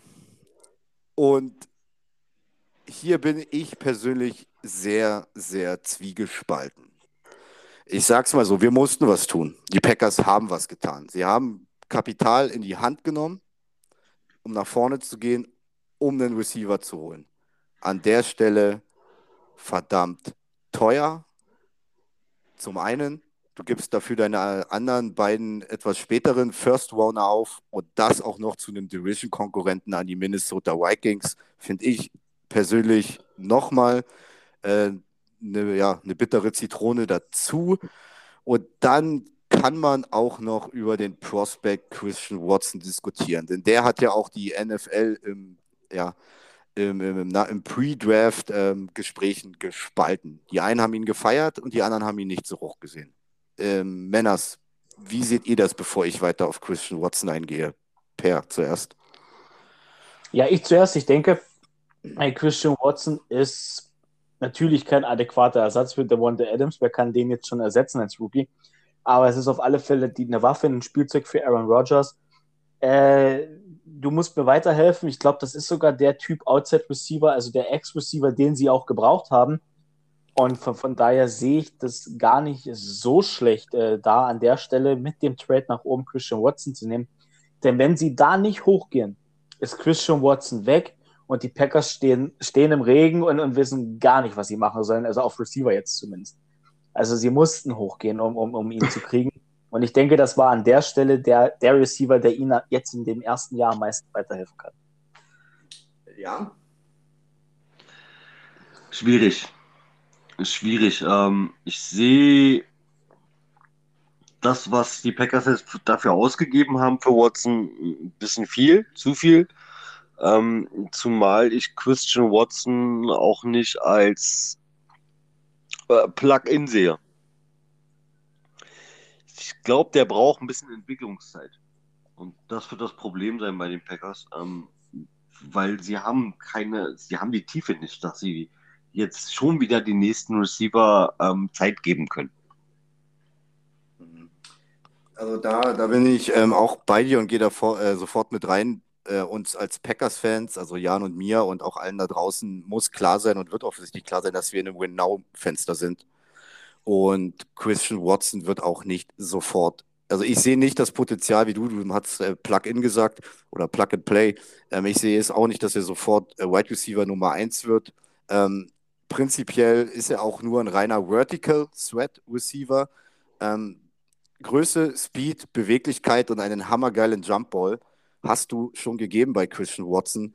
Die negativen Punkte sind ähm, sein Route Running bzw. sein Route Tree sind unterdurchschnittlich und seine Drop Rate im College war jetzt auch nicht gerade die positivste. Klar kann man jetzt sagen, man hatte Wanty Adams damals auch in Runde 2 genommen und was hat der nicht in seinen ersten Jahren noch ähm, gedroppt und hat aus ihm den besten Receiver der Liga gemacht. Alles schön und gut und auch schön und gut mit Christian Watson. Aber wir haben nicht die Zeit wenn wir mit Aaron Rodgers einen eine, eine, eine Super Bowl nochmal gewinnen wollen oder nochmal tief gehen wollen, vom Super Bowl wollen wir ja schon mal erstmal gar nicht reden, aber mit Aaron Rodgers nochmal angreifen wollen, hast du mit Christian Watson, Watson nicht die Zeit. Nichtsdestotrotz, der Trade ist teuer, aber du musstest was tun. Tust du nichts, ist da spät in Runde 2 nichts mehr da. Ähm, Christian Watson, ein athletischer Freak, der Upside mitbringt, der vielversprechend ist und wir müssen einfach schauen, inwieweit ähm, er die Transmission in die NFL hinbekommt. Und ähm, inwieweit, ja, mein Gott, am Ende liegt es auf Aaron Rodgers. Manchmal ist es auch einfach der Quarterback, der nicht so gute Receiver einfach verdammt gut aussehen lassen kann. Wir dürfen gespannt sein. Ich bin maximal gespannt auf Christian Watson in beide Richtungen. Geht das jetzt in die Hose? Wird das gut? Oder wird es erst später was? Aber später bringt uns Stand jetzt mit der Causa Aaron Rodgers wenig ja, wie gesagt, ich bin da ein bisschen äh, zwiegespalten, aber trotzdem gespannt und sehe den Prospect nicht als ultimativ scheiße an, aber ich sehe ihn auch nicht als ultimativ mega geil an. Und freue mich einfach drauf, was wir daraus machen. So, hat noch jemand was zu Christian mhm. Watson oder Runde 1 und 2? Nein. Ja? Nein, Gut. auch nicht. Dann kommen wir jetzt zum zweiten Akt des Packers Drafts. Und Achtung, Männer, Folgentitel-Alarm. Ich, Per, ich zitiere unsere werte, sehr geehrte Frau Oma. Hinten ist die Ente fett. Denn was die Packers ab Pick 3 bis Pick 7 gemacht haben, ist ultimativ spannend. Da sind Prospects dabei. Vom Value, dem Prospect alleine und dem, was da kommen kann, feiere ich teilweise mega und ich finde, ab hier geht der Packers Draft erst richtig geil los. Wir fangen an in Runde 3. Wir geben unserer Offense Line Tiefe mit Offense Tackle Sean Ryan, der natürlich mal wieder ein athletischer Freak ist. Ich hatte es schon erwähnt. Er ist verdammt stark im One-Block, gerade auf dem Second Level. Ich denke, das ist gut für unser Scheme und unser Laufspiel. Ähm, Leider ist sein Passblock noch ausbaufähig und er hat sehr kurze Arme, wo viele vermuten, ja, mein Gott, ähm, dann lass sie doch auf Guard spielen. Wir sind ja bekannt dafür, dass wir gerade, letztes Jahr hat es ja gezeigt, als die Line, die O-Line ähm, verletzungsanfällig war, hat unser Offense-Line-Coach so rumgeswitcht und Spieler hin und her geschoben und sie sah immer gut bis solide, bis manchmal richtig gut aus, obwohl echt Keyplayer gefehlt haben. Nimm ihn doch auf Guard dann. Problem bei Sean Ryan ist, im College hat er ähm, noch kein Guard gespielt, sondern ausschließlich Offense Tackle. Er wird aber definitiv eine sofortige Ergänzung in der Rotation sein und könnte ein Starter mit massig Opportunity und Upside sein. Sean Ryan, ich übergebe das Wort an euch, Jan. Ähm, ja, definitiv. Also da stimme ich dir zu. Ähm, wird, wird ist gut für die Tiefe, definitiv. Ähm, ja, kurze Arme hin oder her. Gucken. Da, man muss ja aber bei, bei Guard und Tackle muss man dann mal schauen, wie ist die Spielintelligenz vom Spieler, ähm, wie kann er wie kann er das umsetzen oder zum Beispiel auch auf einer, auf einer anderen Seite spielen. Ähm, da ist ja der Intelligenzquotient muss da ja schon ein bisschen höher sein, um das anders zu denken und in den Bruchteilen vor Sekunden anders zu denken.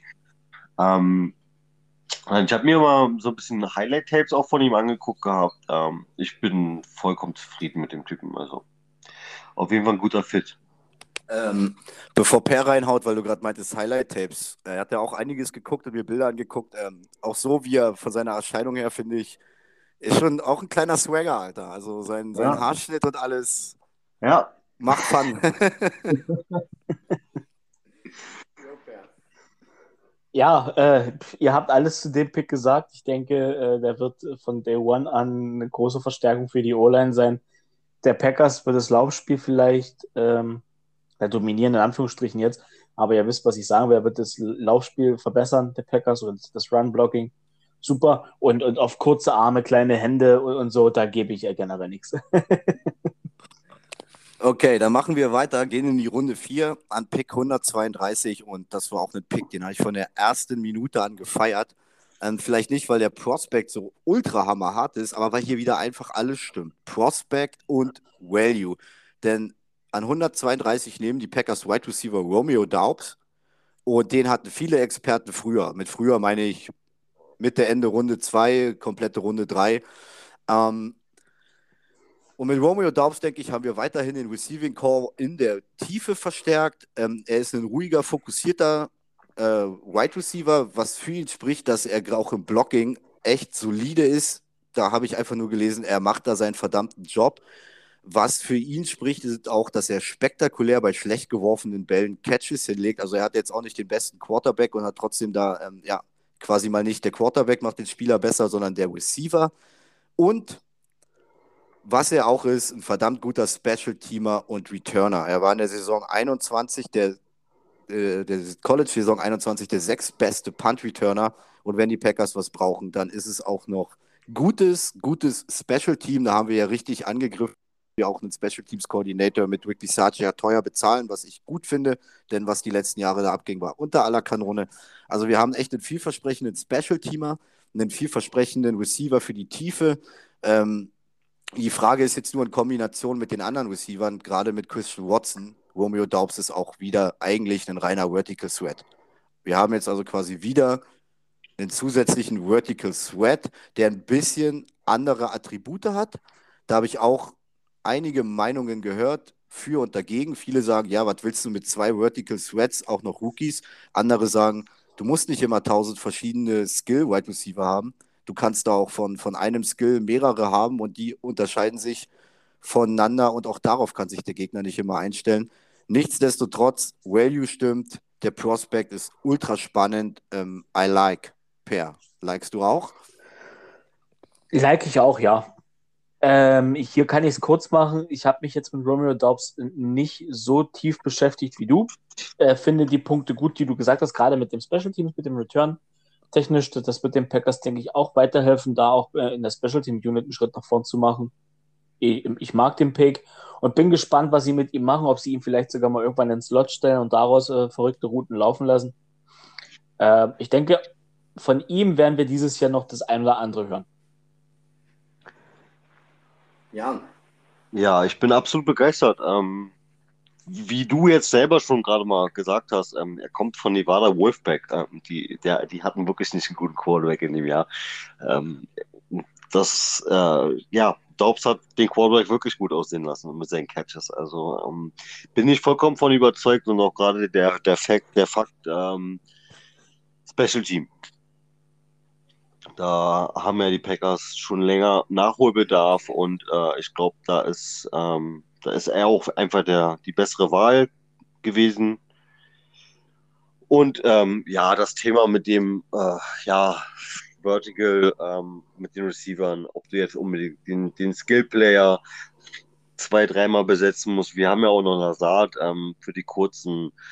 Ähm, ich finde das jetzt nicht so schlimm, weil die Spieler können, können sich da auch noch weiterentwickeln und äh, nur weil du ein Deep Threat auf dem College warst, heißt es nicht, dass du ein Deep Threat in der NFL bleiben wirst. Ähm, ich sehe das immer ein bisschen, ein bisschen anders. Ähm, ja. Aber ich bin absolut begeistert und ähm, feiere den Pick.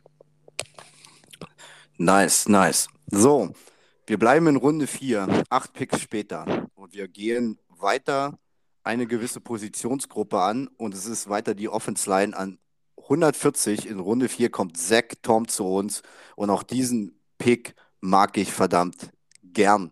Ähm, Zach Tom hat im College eine Kombi gespielt, also er hat Tackle und Center gespielt. Er hat eine sehr lange College-Erfahrung, was dafür sprechen kann, dass vielleicht die Transmission in die NFL gar nicht so lange dauert. Er hat Top-Instinkte, er ist ein Quick-O-Liner und vor allem ähm, durch seine Quickness auch ein richtig nicer äh, Pullblocker. Einzige Problem bei Zach Thomas, was echt ähm, gegen ihn spricht, ist, dass er keine längeren Blocks halten kann. Also wenn der Block mal länger, länger gehen muss, verliert er öfter, viel öfter, als dass er gewinnt. Nichtsdestotrotz ist Zach Tom für mich ein Prospect mit, ähm, sage ich mal, vielleicht nicht First Year, aber spätestens Second Year Starter-Potenzial und wieder eine absolut geile Ergänzung für die Rotation und für die Tiefe in der Offense Line. Ich muss da ganz ehrlich sagen, dann hat man halt vielleicht nicht den Top Receiver bekommen. Ich finde aber in der Protection haben wir da gerade in der, was die Rotation und die Tiefe angeht, ordentlich reingehauen, um dann halt eben Aaron Rodgers Zeit zu verschaffen. Jan, wie siehst du Sektor? Ähm, ja, ich muss ehrlich sagen, ich sehe das mit dem, dass er den Block nicht so lange halten kann, sehe ich jetzt nicht so krass als Nachteil, solange du immer noch, die, immer noch Rogers hinten zu stehen hast. Ja, ähm, der, der, der weiß damit umzugehen im Endeffekt. Ähm, und auch diese kleine, diesen Makel oder diese Schwäche, ähm, da kann man den Fokus drauf legen, da kann man gut dran trainieren. Ähm, ja, zur Not kann man auch immer noch sagen, ey, wir haben noch einen Running Back hinten, der kann auch noch mit in den Block rein. Ähm, ich ich sehe das nicht, ich sehe das nicht so, so dramatisch. Ähm, zumal hast du halt wieder einen Spieler, der zwei Positionen mehr oder weniger spielen kann in der Offense Line. Ähm, wie du schon selber sagst, perfekt für die Rotation. Ähm, ja. Und halt der, der Quick, die Quickness mit drin. Also es ist ordentlich. Also ich bin wirklich zufrieden. Ja, Per? Ja, hier würde ich mich einfach dem, was ihr gesagt habt, anschließen. Ähm, Finde ich für die Tiefe, für die Packers-Line, für die Rotation super. Er kann äh, zwei Positionen spielen, hat eine lange College-Karriere hinter sich. Alles, was du gesagt hast, mag ich dran. Ähm, ja, ist an der Stelle ein super Pick, denke ich. Jo, nice. So, wir kommen zu Pick 5, äh, Pick 5, Runde 5 an 179. Und hier ist ein Spieler bis Runde 5 gefallen. Und ich mag einfach den Pick weil man hier straight gesagt hat, der fällt bis hierhin. Alles klar, den Value, den nehmen wir mit. Es ist Edge Washer, Washer Kingsley Enak Barre, den viele, viel, viel früher hatten. Und mit viel, viel früher als Runde 5 meine ich wirklich zwei bis drei. Und ich habe das einfach gefeiert, weil das Value passt super. Ähm, versatibler Edge-Player, der auch Outside-Linebacker spielen kann. Er hat solide bis gute Pass-Rush-Moves mit Luft nach oben, aber das kann man trainieren. Ich denke, hier haben wir einen guten Mann für die Rotation bekommen, was, ähm, was, was, was, was das Edgeplay anbelangt. Also eine schöne Ergänzung, um zum Beispiel na, Preston Smith und ähm, Rashan Gary mal Luft zu verschaffen und auch Kingsley Enakbaue, das übe ich noch ein bisschen bis zur Saison, ähm, bringt wieder mal Athletik und massig Upside mit, dass hier irgendwann auch Starter-Potenzial mit einer Megastar-Opportunity gegeben ist und vielleicht dieser Fünftrunden-Pick mal richtig, richtig Gold werden kann und wir hier einen Pro Bowler haben. Und wenn nicht, haben wir einen guten Mann für die Rotation und es war nur ein Fünftrunden-Pick. Per. Ja, also wie du es gesagt hast, der Typ ist richtig gut. Von dem habe ich mir äh, was angeguckt, tatsächlich. Nicht viel, aber äh, ein bisschen, als ich das gesehen habe, dass die Packers den an der Stelle hatten weil ich für unseren Mockdraft, den, den bei der Touchdown 24 Online-Ausgabe, ohne Werbung machen zu wollen, auch, da war der, glaube ich, auch drin. Ähm, hier würde ich eine kleine Wood Prediction raushauen. Ich glaube, der hat Ende diesen Jahres 5 oder 6 Sacks auf dem Konto und der kann vielleicht auf lange Sicht zu Darius Smith so ein bisschen vergessen machen. Also der kann da, der, der kann richtig zünden, er kann aber natürlich auch, so wie du es gesagt hast, richtig in die Hose gehen. Ich glaube aber eher bei ihm ist es Ersteres, wenn der die Athletik und, und das alles umgesetzt kriegt und aufs Spielfeld bringt, dann wird der richtig, richtig gut. Dann bringt der, der dem Edge Rush der, der Packers richtig was mit. Also die fünf, fünf bis sechs äh, Sacks unterschreibe ich und wenn die kommen und deine Bold Prediction richtig ist, gebe ich dir einen aus. Ich bin dabei. Ich bin dabei. Sehr gut. Das wird ein schöner Abend für dich, Bär. Ja, wird ein schöner Abend. Super. ja. Jan, wie, wie siehst du ähm, Mr. Enak Bauer? Wir können auch gerne gleich in Runde äh, 6 gehen, wenn du möchtest. Ich schließe mich total der, der Meinung an. Also ich bin wirklich der, der festen Überzeugung, ähm, der, der war jetzt auch nicht teuer, der ist tief gefallen. Ähm, ich habe den auch wirklich wesentlich früher gesehen gehabt, gerade weil er auch aus einer ähm, soliden Defense kommt, die jahrelang gute Erfahrung haben mit äh, Defense Ends von den Gamecocks. Ähm, ja, ich feiere den so ein bisschen, weil der ist. Ich habe den wirklich früher drin gehabt. Also ich hatte den äh, Anfang Runde 3 schon drin gehabt. Ja, auf jeden Fall. Den hatten viele viel früher, deshalb ähm, hier passt alles. Der Value ist, der Draft Value ist der Hammer und wir gucken einfach, was wir draus machen. Also ich bin, ich bin super gespannt. Gut. Dann, Runde 6 hatten wir keinen Pick mehr, da sind wir rausgetradet, weil die Broncos unbedingt rein wollten. Wir haben jetzt noch vier Siebtrunden-Pick. Von diesen vier Siebtrunden-Pick will ich dreimal schnell durchgehen, weil ich denke, die sind ausschließlich für die Tiefe oder könnten dem Roster-Cut zum Opfer fallen, aber über einen Siebtrunden-Pick am Ende ich fange an mit Safety Terry Carpenter an 228. Stelle. Hier haben, hat man sich einen Safety geholt, der alles im Bereich, was das Backfield anbelangt, solide spielen kann, aber nichts herausragend. Soll aber ein guter Special-Teamer sein. Ähm, ich denke mal, da wird auch sein Platz sein, sollte er den Roster-Card überleben. Dann kommt noch an 234 Defense Tackle Jonathan Ford. Wenn der den Roster-Card überlebt, dann auch nur für die Dabs, um vielleicht mal Luft für Wyatt und Kenny Clark zu sorgen. Er soll ein verdammt guter Run-Blocker sein, also dürfen wir gespannt sein. Er kann die Lücken schließen und ist, wie gesagt, wenn er schafft, eine gute Entlastung für Clark und Wyatt. Äh, der letzte Pick der Packers, sie haben noch an 249 gepickt, aber auf den komme ich gleich. An 258 nehmen wir Samori Touré, einen Wide Receiver, hat nur in seinem letzten Jahr FBS-Football in Nebraska gespielt, ist da quasi ähm, hin, hin transferiert über das Transfer Portal und auch ein Spieler, wo man schauen muss, ob er den Roster-Cut überlebt. Er soll ein solider Route-Runner sein, äh, klasse in der Separation und auch wieder eher ein richtig guter Special-Teamer, wenn er den Roster-Cut schafft. Wir dürfen gespannt sein. Viele, viele sagen, das könnte ein echt, echt nicer Prospect sein. Auch eher wieder ein Vertical Threat, aber Thema hat man schon. Schauen wir mal. So, will jetzt jemand zu den drei Spielern noch was reinwerfen? Nein. Gut. Nein. Dann habe ich davon gesagt, über einen Siebtrunden-Pick müssen wir sprechen. Und das ist an 249. Stelle Washid Walker, Offense Tackle. Letztes Jahr vor dem Draft 21 haben viele Washid Walker in diesem diesjährigen Draft 22, ein Jahr später, mit einem First-Round-Potenzial belegt. Konnte er so nicht wiedergeben.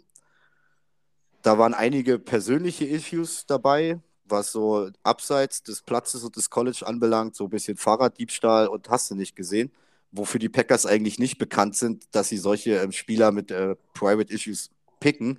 Nichtsdestotrotz hat er aber bis 21 ultimativ abgeliefert und Rashid Walker könnte der Monster-Stil in Runde 7 werden. Wieder Freak-Athlet, massig Upside, verdammt roh, kriegst du den aber hin, dann hast du hier in Runde 7 einen richtigen, ein richtig hartes Stil gelandet. Er hat Größe, er hat Kraft, exzellente Arbeit und auch ein Elite One-Blocker. Er soll einen verdammt hohen Football-IQ haben. Einziger Nachteil bei Rashid Walker ist eine gewisse Fassungslosigkeit, wenn sein Play in die Hose geht. Ähm, er macht einfach nicht weiter. Also wenn, wenn für ihn sein Play vorbei ist, bleibt er stehen. Er schaut dann nicht auf, auf Platz, wo kann ich noch mit hin, wo kann ich weiterhelfen. Er ist verdammt roh. Er hat hier und da gewisse Probleme, galt aber letztes Jahr als sehr hoher Prospekt. Er hat die Veranlagung, er hat die Athletik, er hat die Upside. Und wenn der Typ durch die Decke geht, dann haben wir in Runde 7 einen Monster-O-Liner geholt. Und geht er nicht durch die Decke, Ja, who cares? Das Es ist nur, ja, who cares? Es ist nur ein Siebtrunden-Pick. Jan, mach Genau. gleich weiter. genau, das, äh, genau das wollte ich gerade sagen. Es, es ist nur ein Siebtrunden-Pick. Ähm, persönliche Issues dazu, ähm, ja, die sind auch noch alle sehr jung, muss man immer dazu sagen. Ähm, was da einer mal reitet, einen Fahrraddiebstahl zu begehen, hin, hin oder her. Ähm, da, das Einzige, was mich an ihm wirklich stört, also massiv stört, ist dieses, was du auch gerade gesagt hast, wenn das Play für ihn zu Ende ist. Ähm, muss man gucken, ob ähm, der O-Line-Coach ihm das definitiv ausgetrieben kriegt. Und sonst sehe ich das, sonst sehe ich ihn wirklich als Stil. Also es ist dieses eine große Manko, seine, seine Persönlichkeit hin oder her, außerhalb des Feldes. Ähm, aber dieses, hm, ich mache jetzt mein Play hier, das ist für mich hat sich mein Job jetzt hier erledigt und guckt mal zu, wie er weitersieht. Ich mag diese Einstellung partout nicht. Also ich kann mit der Einstellung nicht. Ähm, ja.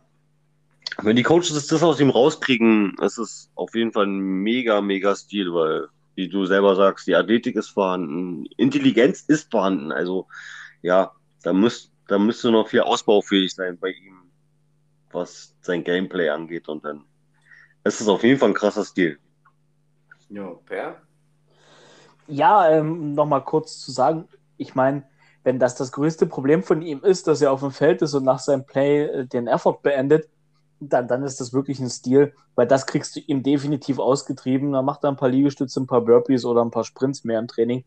Also ich denke, das kriegst du relativ schnell aus ihm raus. Er kann vom besten Left Tackle der Liga lernen, denke ich, mit hinter Backcarry, wenn er sich dem annimmt und wenn da wirklich Athletik und äh, Persönlichkeit alles wird bei ihm jetzt mit äh, dieser NFL-Karriere, ich denke, da haben die Packers da äh, mal einen riesen Stil gelandet. Da vertraue ich euch beiden. Ihr scheint euch mit dem richtig gut beschäftigt zu haben. Ich kenne ihn gar nicht. Ja. Nice. So, dann hätten wir das. Dann würde ich noch ähm, von mir ein kleines Fazit machen. Dann könnt ihr, wenn ihr wollt, wenn nicht, dann nicht. Und dann gehen wir dann noch in ja, eine ganz spannende Kategorie rein. Also, schlussendlich muss ich einfach sagen, ich gebe den Packers für diesen Draft eine solide 2, weil Runde 1 bis 2, gebe ich zu, waren maximal kritisch oder nicht maximal, muss man drüber diskutieren. Aber was dann von 3 bis 7 teilweise passiert ist, war einfach nur fett. Ich fand es wirklich einfach nur fett, als gerade als ich mich dann näher mit den Prospects beschäftigt habe. Deshalb, abgesehen durch Runde 1 und 2 und die Diskussionen, ist es eine solide 2. Hätte eine 1 werden können, aber ist es nicht und wir schauen, was wir daraus machen. So, willst du noch was sagen, Per? Zum Packers Ja, Draft? Ja, ich schließe mich dem da völlig an, was du gesagt hast. Äh, Ich gebe den Packers da auch eine solide 2. Runde 1 und 2 sind ein bisschen schwierig, aber alles, was dahinter kommt, hat so viel Potenzial, hat so viel Upside drin. Ähm, ich denke, da werden die Packers ein paar Treffer gelandet haben, vielleicht auch ein paar nicht, aber ich denke, die Draft Class ist erstmal auf dem Papier keine schlechte. Jo, Jan? Bin zufrieden. Sie haben keinen Quarterback in der ersten Runde gedraftet. Also. Ja, wenn man dich so leicht glücklich machen kann, dann ist das doch schön. Nein, ähm, wie gesagt, erst, erste Runde ähm, lässt sich drüber streiten. Ähm, ich bin gespannt. Ich bin wirklich gespannt. Ähm, ich werde mir ganz, ganz, ganz viel, äh, alles, was man online an Videos findet, äh, werde ich mir reinziehen. Also ich werde ziemlich viel am Tablet hängen. Äh, ich hoffe bei besserem Wetter draußen. Ähm, und werde mir das reinziehen auf jeden Fall und werde gucken. Ähm, ja. Ja, und die beiden Receiver oder beziehungsweise ja auch drei Receiver, ähm, ich bin der Meinung, einer von den dreien wird finden. Also, Ja. bin gespannt. Nice, gut, dann hätten wir das und dann kommen wir jetzt nochmal in die Kategorie, dass wir auch ein bisschen auf die anderen Teams äh, gucken wollen und wir machen das vielleicht in einer spaßigen oder nicht so spaßigen Runde, schauen wir mal. Ähm, jeder durfte sich so irgendwie Good Picks, Bad Picks, auf Spieler bezogen, auf Teams bezogen, auf Draft Value bezogen oder vielleicht einfach so äh, mal einen Take, den er den Draft, aus dem Draft mitgenommen hat, reinschmeißen. Ähm, ich würde sagen, wir, wir arbeiten das alles ab. Vielleicht gibt es Überschneidungen, wo wir dann eh äh, alle drei das Thema auf dem Schirm hatten und es dauert etwas länger oder ist etwas kürzer. Wir werden sehen.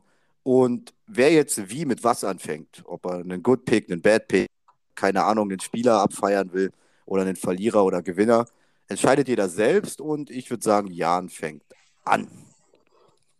So, mein Verlierer. Ich, ich fange wirklich jetzt mit dem Negativsten an, was man nur machen kann. Ähm, ich bin darüber halt immer noch so ein bisschen pisst. Ähm, sind die Texans, definitiv. Ähm, mit, ihrem, mit ihrem ersten Pick. Und zwar Derek Stingley. Ich bin, nein, nein, geht nicht. Also äh, Source Gardner, ich habe andere Cornerbacks äh, weit vor Stingley gesehen. Ich, ich bin mit Stingley gar nicht so im, im, im Reinen, gerade auch, weil er so viel verletzt war, dass er so früh gepickt wurde.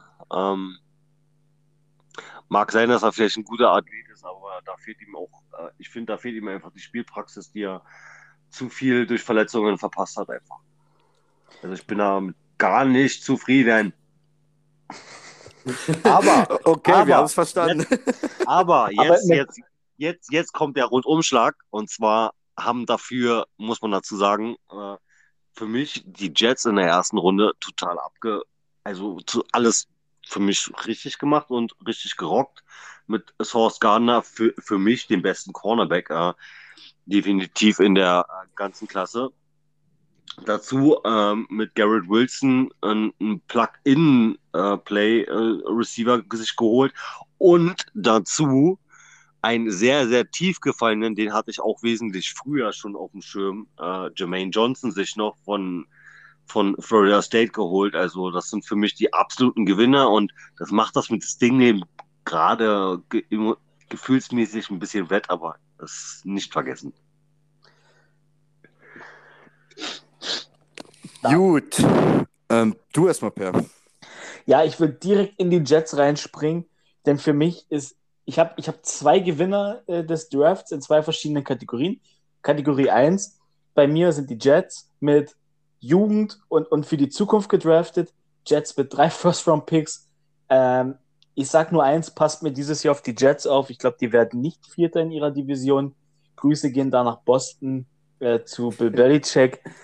Ich vermute, ich, ich, ich vermute, Stand heute, die Draft Class sieht richtig gut aus der Jets. Die Jets mach, könnten vielleicht sogar den Dolphins das Leben schwer machen.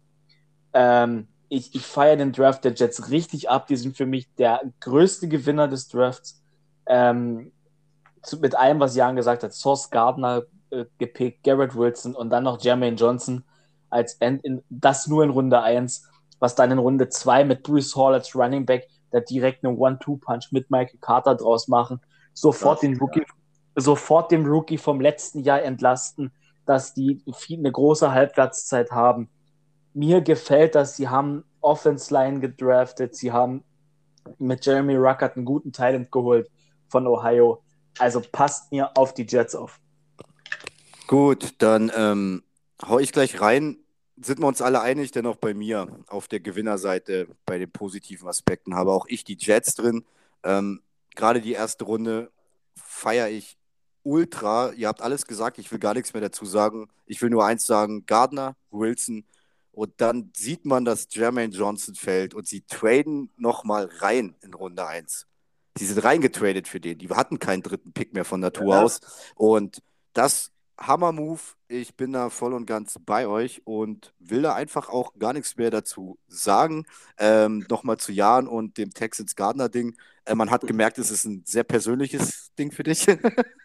und ansonsten würde ich sagen, äh, gehen wir weiter und Per, jetzt darfst du mal als erstes einen raushauen.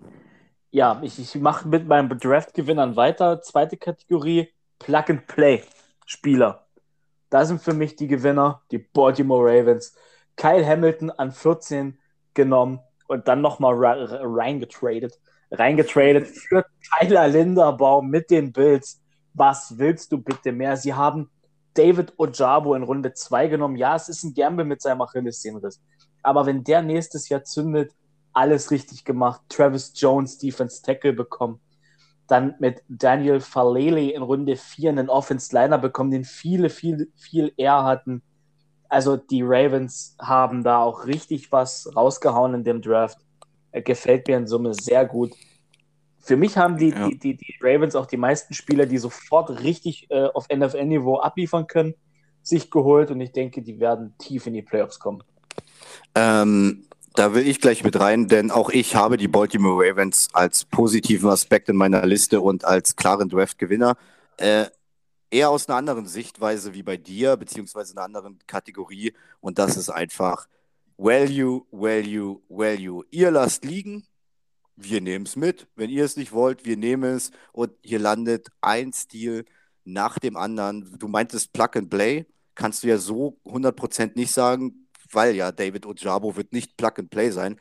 Aber David Ojabo ist ein reiner Value-Pick. Hamilton bis an 14 gefallen. Hätte ich nicht gedacht, war für mich echt, echt der Monster Safety und wahrscheinlich er hätte der Safety werden können, der verdammt, der am zeitigsten geht von allen, die jemals gegangen sind. Ist nicht passiert. Die Ravens Sie sind einmal aktiv geworden für Linderbaum, sind sagen, an 25 ist er noch da, gehen wir rein, nehmen wir mit. Ojabo liegt noch da an 45, nehmen wir mit. Travis Jones, Defense Tackle, nehmen wir mit. Und Falele, Alter, was ist denn das für ein Stil? So tief gefallen, den hatten, wie du schon sagtest, so viele, so viel eher Offense Tackle, finde ich absolut nice. Ähm, mit äh, Charlie Cola und Isaiah Likely haben sie zwei vielversprechende Titans. Ähm, viele sagen, hm, was willst du denn jetzt mit zwei Titans? Du hast doch Mark Andrews, ja, du hast Mark Andrews und sonst nichts. Du hast dann noch äh, Rashad Bateman. Äh, Marquise Hollywood Brown hat man ja in dem Trade für Linderbaum nach äh, Arizona gegeben. Und ja, mein Gott, dann spielst du halt eben mit zwei oder drei Titans. Let's, fuck, let's fucking. Quarterback Power, da brauchst ja. du Power an der Line. Ja. Let's, e let's, let's, let's fucking go. Und dann in Runde 4 haben sie nochmal zwei vielversprechende, also haben ihre Corner Needs bedient, wo sie ja auch letztes Jahr verletzungsgeplagt äh, waren. Deshalb die Ravens haben einfach gesagt, ihr lasst liegen, wir nehmen es mit. Value technisch, der absolute Hammer, feiere ich total. Gut, wenn dazu keiner was hat, mach nee. Start ähm, ich jetzt mal mit ähm, ja, einem Take von mir. Da gehe ich mal glatt auf die Negat oder ich mache es so. Ich nehme gleich zwei Takes und stelle die gegenüber und dann ist wieder jemand von euch dran. Ich habe auf einer gewissen Position einen harten Verlierer und einen harten Gewinner. Und ich fange mit dem Verlierer an und der Verlierer äh, dieses Drafts ist für mich Justin Fields. Denn was die Bears ähm, äh, gemacht haben bei dem, was sie eigentlich im Roster haben, war Fields gegenüber unter aller Kanone. No Protection, no Weapons, was geht ab, Alter? Wie, was, was, was, was, was, was verlangt ihr von eurem First-Round-Quarterback? Oder, anders gefragt, ist das noch euer First-Round-Quarterback? Ich sehe hier Vergleiche zu Trubisky. Man ist damals für Trubisky hochgetradet. Nächstes Jahr war mit Matt Nagy ein neuer Coach da und viele haben schon gesagt, ja, vielleicht ist das ja nicht der Quarterback, den McNaghy als Coach haben wollte und das Ding ging in die Hose. Jetzt ist es wieder der Fall. Man hat Justin Fields gedraftet unter Matt Nagy, hat jetzt wieder einen neuen Coach. Ist jetzt nur ein eine kleine Spinnerei, aber ich sehe Parallelen und echt, sorry Leute, also viel mehr kann man sein First Round Quarterback, Prospect, Talent nicht im Stich lassen, wie es die Chicago Bears gemacht haben. Ich lese euch mal nur die Receiver vor. Sie haben Daniel Mooney, sie haben EQ, sie haben Byron Pringle und sie haben Willis Jones gedraftet. Einer der ältesten Prospects auf Receiver, die im Draft waren. Der Typ ist 25, schon zum Draft. Also Sorry, Leute, für Justin auch, wenn ich äh, von der anderen Gang bin und mit den Bears nichts am Hut habe, für Justin Fields tut es mir leid. Wie seht ihr das? Jan. Äh, ja, äh, die Parallelen sind wirklich, also ja, Parallele kann man dazu ziehen zu Trubisky, ähm, definitiv sehe ich so. Ähm, man sollte einem jungen Quarterback schon entweder die Protection geben, wenn, wenn man ihm schon keine Weapons gibt, oder wenn man ihm schon keine Protection gibt, dann wenigstens Speed Weapons ähm, geht komplett leer aus. Ähm, ach, ja, ich, ich, der ist, man muss dazu auch sagen, Justin Fields ist ein Ohio äh, Quarterback und Ohio Quarterbacks äh, haben es ja ein bisschen schwieriger in, in einem zweiten und dritten Jahr.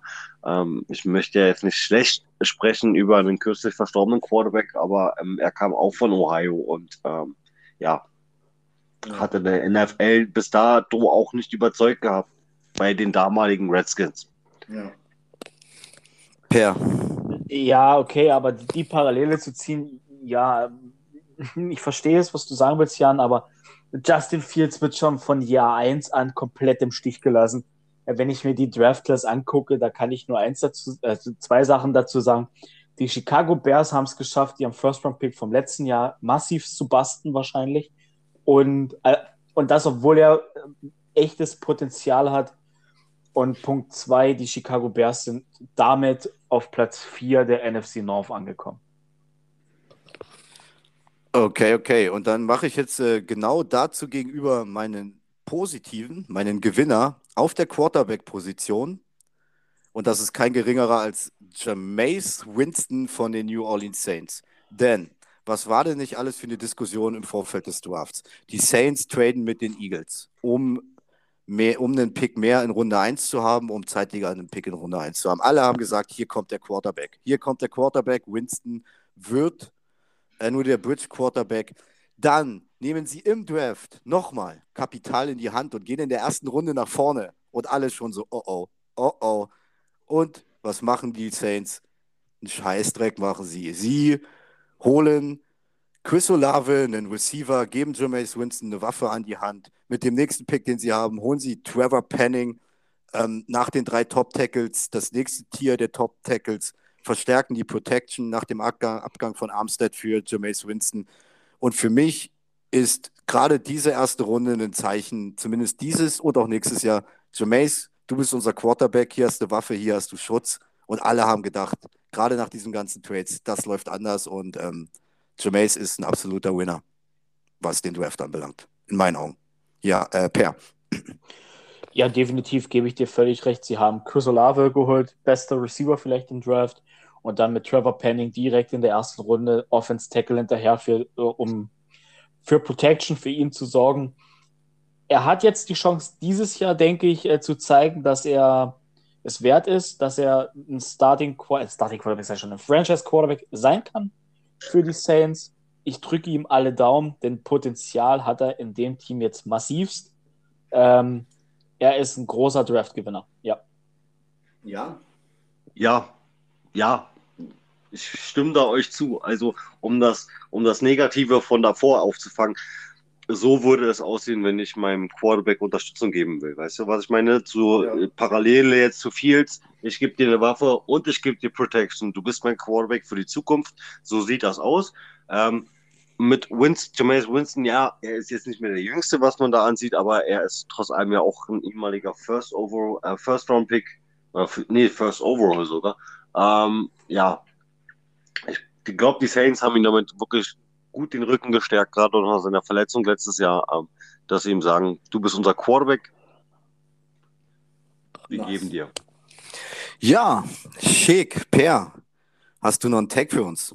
Ich habe noch einen Take, ich habe mein letztes Take und ich bleibe in der NFC North und beglückwünsche die Detroit Lions zu einem Monster Draft, zu einer saustarken Offseason, zu sie haben ihrem Hometown Guy äh, bekommen Aiden Hutchinson so schnell, wie der Pick drin war, war kein anderer Pick in diesem Draft drin. Ich glaube, die haben sich richtig gefreut, dass die Jacks an 1 äh, Trevor Walker genommen haben. An der Stelle Grüße nach Detroit, haben wir gerne gemacht. ähm, ja, für mich sind die Lions auf mindestens Platz 3, wenn nicht sogar auf Platz 2 in der NFC North gesprungen mit der Offseason, die sie hier hingelegt haben. Und das trotz Jared Goff. Äh, die Lions haben richtig Potenzial und das ist da auf einem richtigen Weg in den nächsten zwei, drei Jahren vielleicht zurück in die Playoffs zu kommen. Ich bin wirklich richtig amused oder richtig, richtig klasse, finde ich, was die Lions gemacht haben. Aiden Hutchinson, J Jameson Williams hochgetradet, mit den Vikings echt günstig für 20 Picks nach oben, wenn man sich das nochmal überlegt. Äh, sie haben in der zweiten Runde dann Josh Pascal genommen, äh, Safety verstärkt, zusätzlichen Titan geholt, der hinter TJ Hawkinson natürlich für die Rotation sorgt. Sie haben spät einen Linebacker bekommen in der sechsten Runde, der, denke ich, durchaus einen Schritt machen kann und um da starten kann. I like it. I like it. Also was den Draft der Lions anbelangt, ähm, gehe ich mit dir mit. Ich habe jetzt so aufgrund der Zeitspanne, ich, also ich wollte jetzt auch nicht zu sehr überdehnen, denn meine Take-Liste, die ist noch lang, lang, lang, aber ich werde da wahrscheinlich einiges rausstreichen. Habe ich mich äh, mit den Lions jetzt nicht äh, so direkt auseinandergesetzt, aber der äh, Draft ist mir noch bewusst. Ich gehe da voll mit dir mit das, was die Lions gemacht haben, verdammt nice war. Einzige, wo ich nicht mitgehe, dass du sie gleich für nächstes Jahr auf direkt drei oder zwei in der NFC North siehst, weil auch diese Spieler Ähm, wir wissen, wie die Lions letztes Jahr abgeschnitten haben. Dieses Team unter Campbell ist noch, äh, der, äh, na, ist noch im Zusammenschweißen, ist noch im Aufbau. Und die ganzen Prospects, die man jetzt gepickt hat, die müssen auch erstmal ihre Transmission in die NFL über die Bühne bringen. Aber in zwei bis alles ab zwei Jahre und drüber hinaus. Ähm, es, könnte, es könnten endlich mal rosige Zeiten auf Detroit warten. Wir dürfen gespannt sein, wenn sie keine Fehler machen. Darf ich da ganz schnell reingrätschen, bevor ja. Jan sein, seine. Ja. Wir dürfen nicht vergessen, die Lions hätten letztes Jahr acht Siege mehr haben können.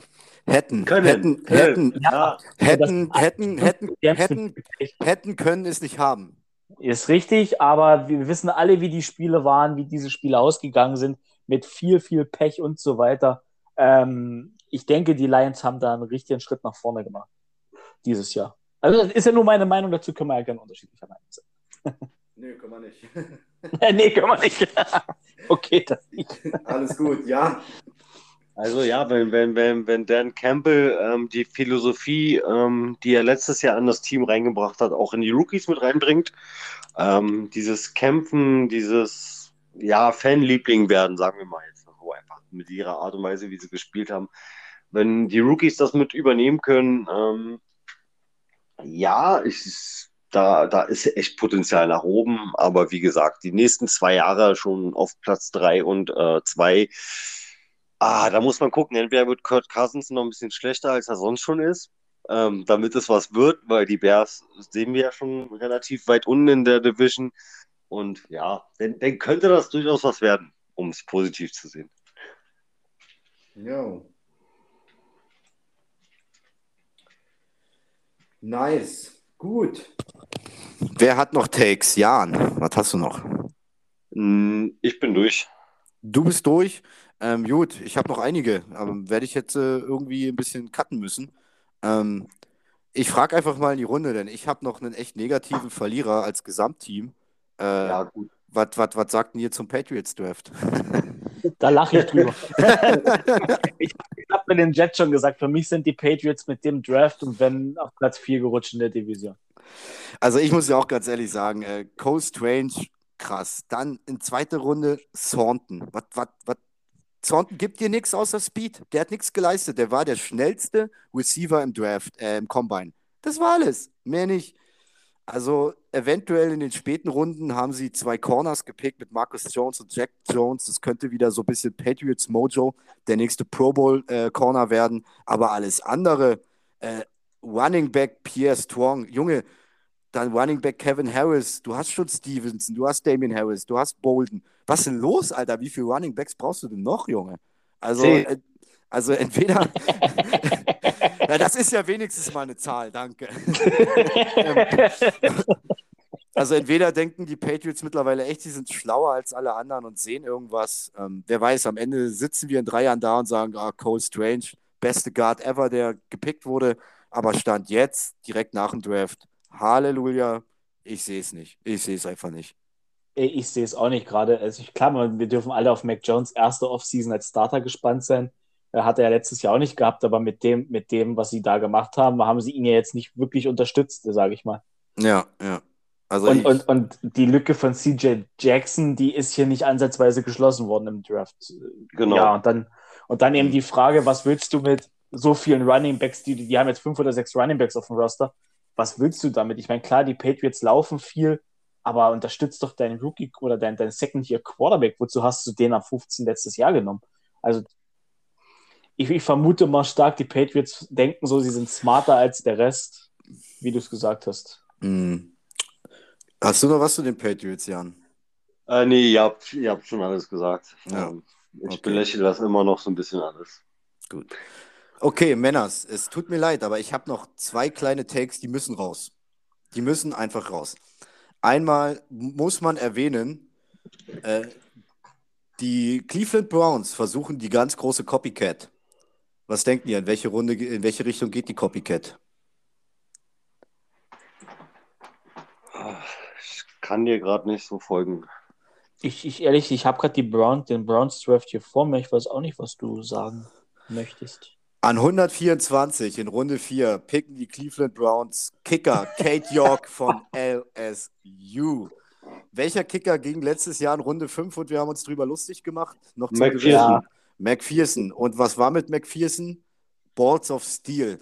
Und ich habe so das Gefühl, die Browns versuchen jetzt die, die Cincinnati Bengals äh, ein bisschen zu, zu copien in Runde 4. Sie sagen sich wahrscheinlich, wir nehmen den Kicker noch eine Runde eher und der wird noch geiler als McPherson. Ähm, ist jetzt ein kleiner, ist jetzt ein kleiner Spaßtag. Nichtsdestotrotz, Kate York war der vermeintlich beste Kicker im Draft. Ich habe mir da ein bisschen was reingelesen und angeguckt, aber trotzdem bleibe ich dabei. Einen Special-Teamer wie Kicker und Panther vor Runde 7 bin ich absolut äh, dagegen. Und ja, wie gesagt, ich habe so das Gefühl, die Browns wollen jetzt den Bengals zeigen, dass sie es auch können. Vor allem, was die Sache noch lustiger macht, die sind dafür hochgetradet. Glaube ich. Also bei mir Echt? steht, bei, ja, ich habe in meiner Liste folgendes stehen: 124 Browns, äh, Kate York Kicker, from Eagles through Texans. Und das heißt eigentlich, dass sie dafür sogar hochgetradet sind. nice. Oder, oder, oder Back, vielleicht ist es ein Backtrade. Also ich würde da jetzt nicht. Das Back nee, das ist ein. Warte mal. Sie haben in Runde 3 den 68. von den Texans. Und die, die hat, ja, die sind, die haben den, den Trade in Runde 3 und der, da war der Viertrunden-Pick mit drin. Das, das ist ein Trade-Pick gewesen. Das Aber ein, ein Trade nach hinten. Ja, das ist für den ein Trade Hm. nach hinten. Genau, das ist der Texans-Pick in Runde 4. Dafür hatten sie den dann in Runde 3. Also dann trotzdem. trotzdem, ja. ja, Guck, so. guck. Und jetzt mein, mein letztes Take und das läuft unter Kategorie Punch in your face. So, ich würde sagen, ich mache daraus ein kleines Spiel. Wer als erstes das Team oder den Spieler, um den es geht, errät, der hat bei mir ein ähm, hopfenhaltiges Kaltschalengetränk offen. Seattle. Per hat gewonnen. Und ich weiß, was du sagen willst. All die Jahre machen die Seattle Seahawks alles Mögliche, aber tun nicht früh und äh, value-technisch ihren Quarterback Russell Wilson mit einem O-Liner unterstützen. Russell Wilson ist weg und was machen die Seattle Seahawks in Runde 1 mit ihrem First Pick? Sie nehmen Charles Cross, Offense Tackle. also wenn das kein Punch in your face ist, dann weiß ich auch nicht. Ah, ja, das ist ein ordentlicher Hieb. Ordentlicher Hieb Richtung Denver. Ja. Aber ich sag mal so, dafür wird sich Denver in Woche 1 ja direkt bedanken. Und, und, und Ja. Russell, glaube ich, auch. Und Russell, glaube ich, auch. Ja. Habt ihr das mitbekommen, was, was Pete Carroll jetzt, jetzt gesagt hat? Äh, Drew Lock, wenn er dieses Jahr im, im Draft gewesen wäre, hätte er ihn an 9 genommen. Weil es ist Ja. für ihn Ja. der wo ich mir so dachte, ach komm, ey, was hast du geraucht? Also das ist Ja. schon wirklich. Aber, aber, aber, aber wenn wir mal ehrlich sind, Pete Carroll hat Drew Luck jetzt schon mehr bestärkt als Russell Wilson in den letzten Jahren im Draft. Das ist wir wirklich, ja, das ist Mhm. wirklich traurig. Und das ist wirklich traurig. Ja, ja also, also wie gesagt, ich denke auch, dass er sagt, hier, du Lock ist, äh, in diesem Draft wäre er den First Runner gewesen. Ich weiß auch nicht, ob sie sich einfach ihre Situation nur schönreden wollen, ob sie gute Miene zum bösen Spiel machen oder ob sie das wirklich glauben. Also wenn sie das wirklich glauben, dann, ja, weiß ich nicht, sollte man in Seattle die Ernährung umstellen oder so, keine Ahnung. ähm, ja, nichtsdestotrotz, den Take wollte ich nochmal loswerden und ich glaube, wir sind mega lange gerade ähm, on air und sollten es jetzt Ja. mal zu Ende bringen. Es hat super, super viel Spaß gemacht. Ähm, ich hoffe, die, die zugehört haben oder noch zuhören werden, hatten genauso viel Spaß wie wir. Mir hat die Analyse super Spaß gemacht. Packers genauso wie bei den Jaguars. Das ist immer sehr spannend, weil auch jeder immer einen anderen Blickwinkel hat. Am Ende hier unser kleines ähm, Winner, Loser, Good Pick, Bad Pick, Take Festival ähm, hat mir auch super Spaß gemacht. Ich bedanke mich bei euch, an euch da draußen. Wir wissen nicht, wie es weitergeht per Jahr. Ich denke, wir handhaben die Offseason so wie letztes Jahr. Wenn sich Themen ansammeln und wir bereit sind, alle zwei, drei Wochen, nehmen wir mal oder auch mal nur alle vier Wochen, nehmen wir mal eine Folge auf. Wir werden jetzt keine große Pause verkünden. Wir nehmen einfach auf, wenn es passt, oder? Ja, ja, wir haben ja noch ein paar Themen, die wir gesagt die jetzt Genau. haben. Ich denke, da wird äh, in zwei, drei, vier Wochen Ja, kommen und dann gucken wir mal. Genau, wir machen, wir verkünden keine Pause, wir nehmen einfach auf, wenn es passt, mit mal kleineren, mit mal größeren Lücken. In dem Sinne, ich bedanke mich bei euch. Schönes Wochenende, Männer. Es hat mir super Spaß gemacht. Bis bald und haut rein. Ja, dann verabschiede ich mich auch. Hat mir super Spaß gemacht. Äh, viel Spaß beim Hören. Ähm, folgt uns auf Instagram, liked uns, lasst eine Spotify-Bewertung da. Alles das, was ihr schon kennt. Ähm, und ansonsten wünsche ich euch ein schönes Wochenende. Viel Spaß beim Folgehören. Bleibt gesund, haut rein und ciao. Genießt euer Wochenende, genießt das schöne Wetter. Ähm, ich hoffe, euch hat die Folge genauso viel Spaß gemacht wie uns. Ähm, bis zum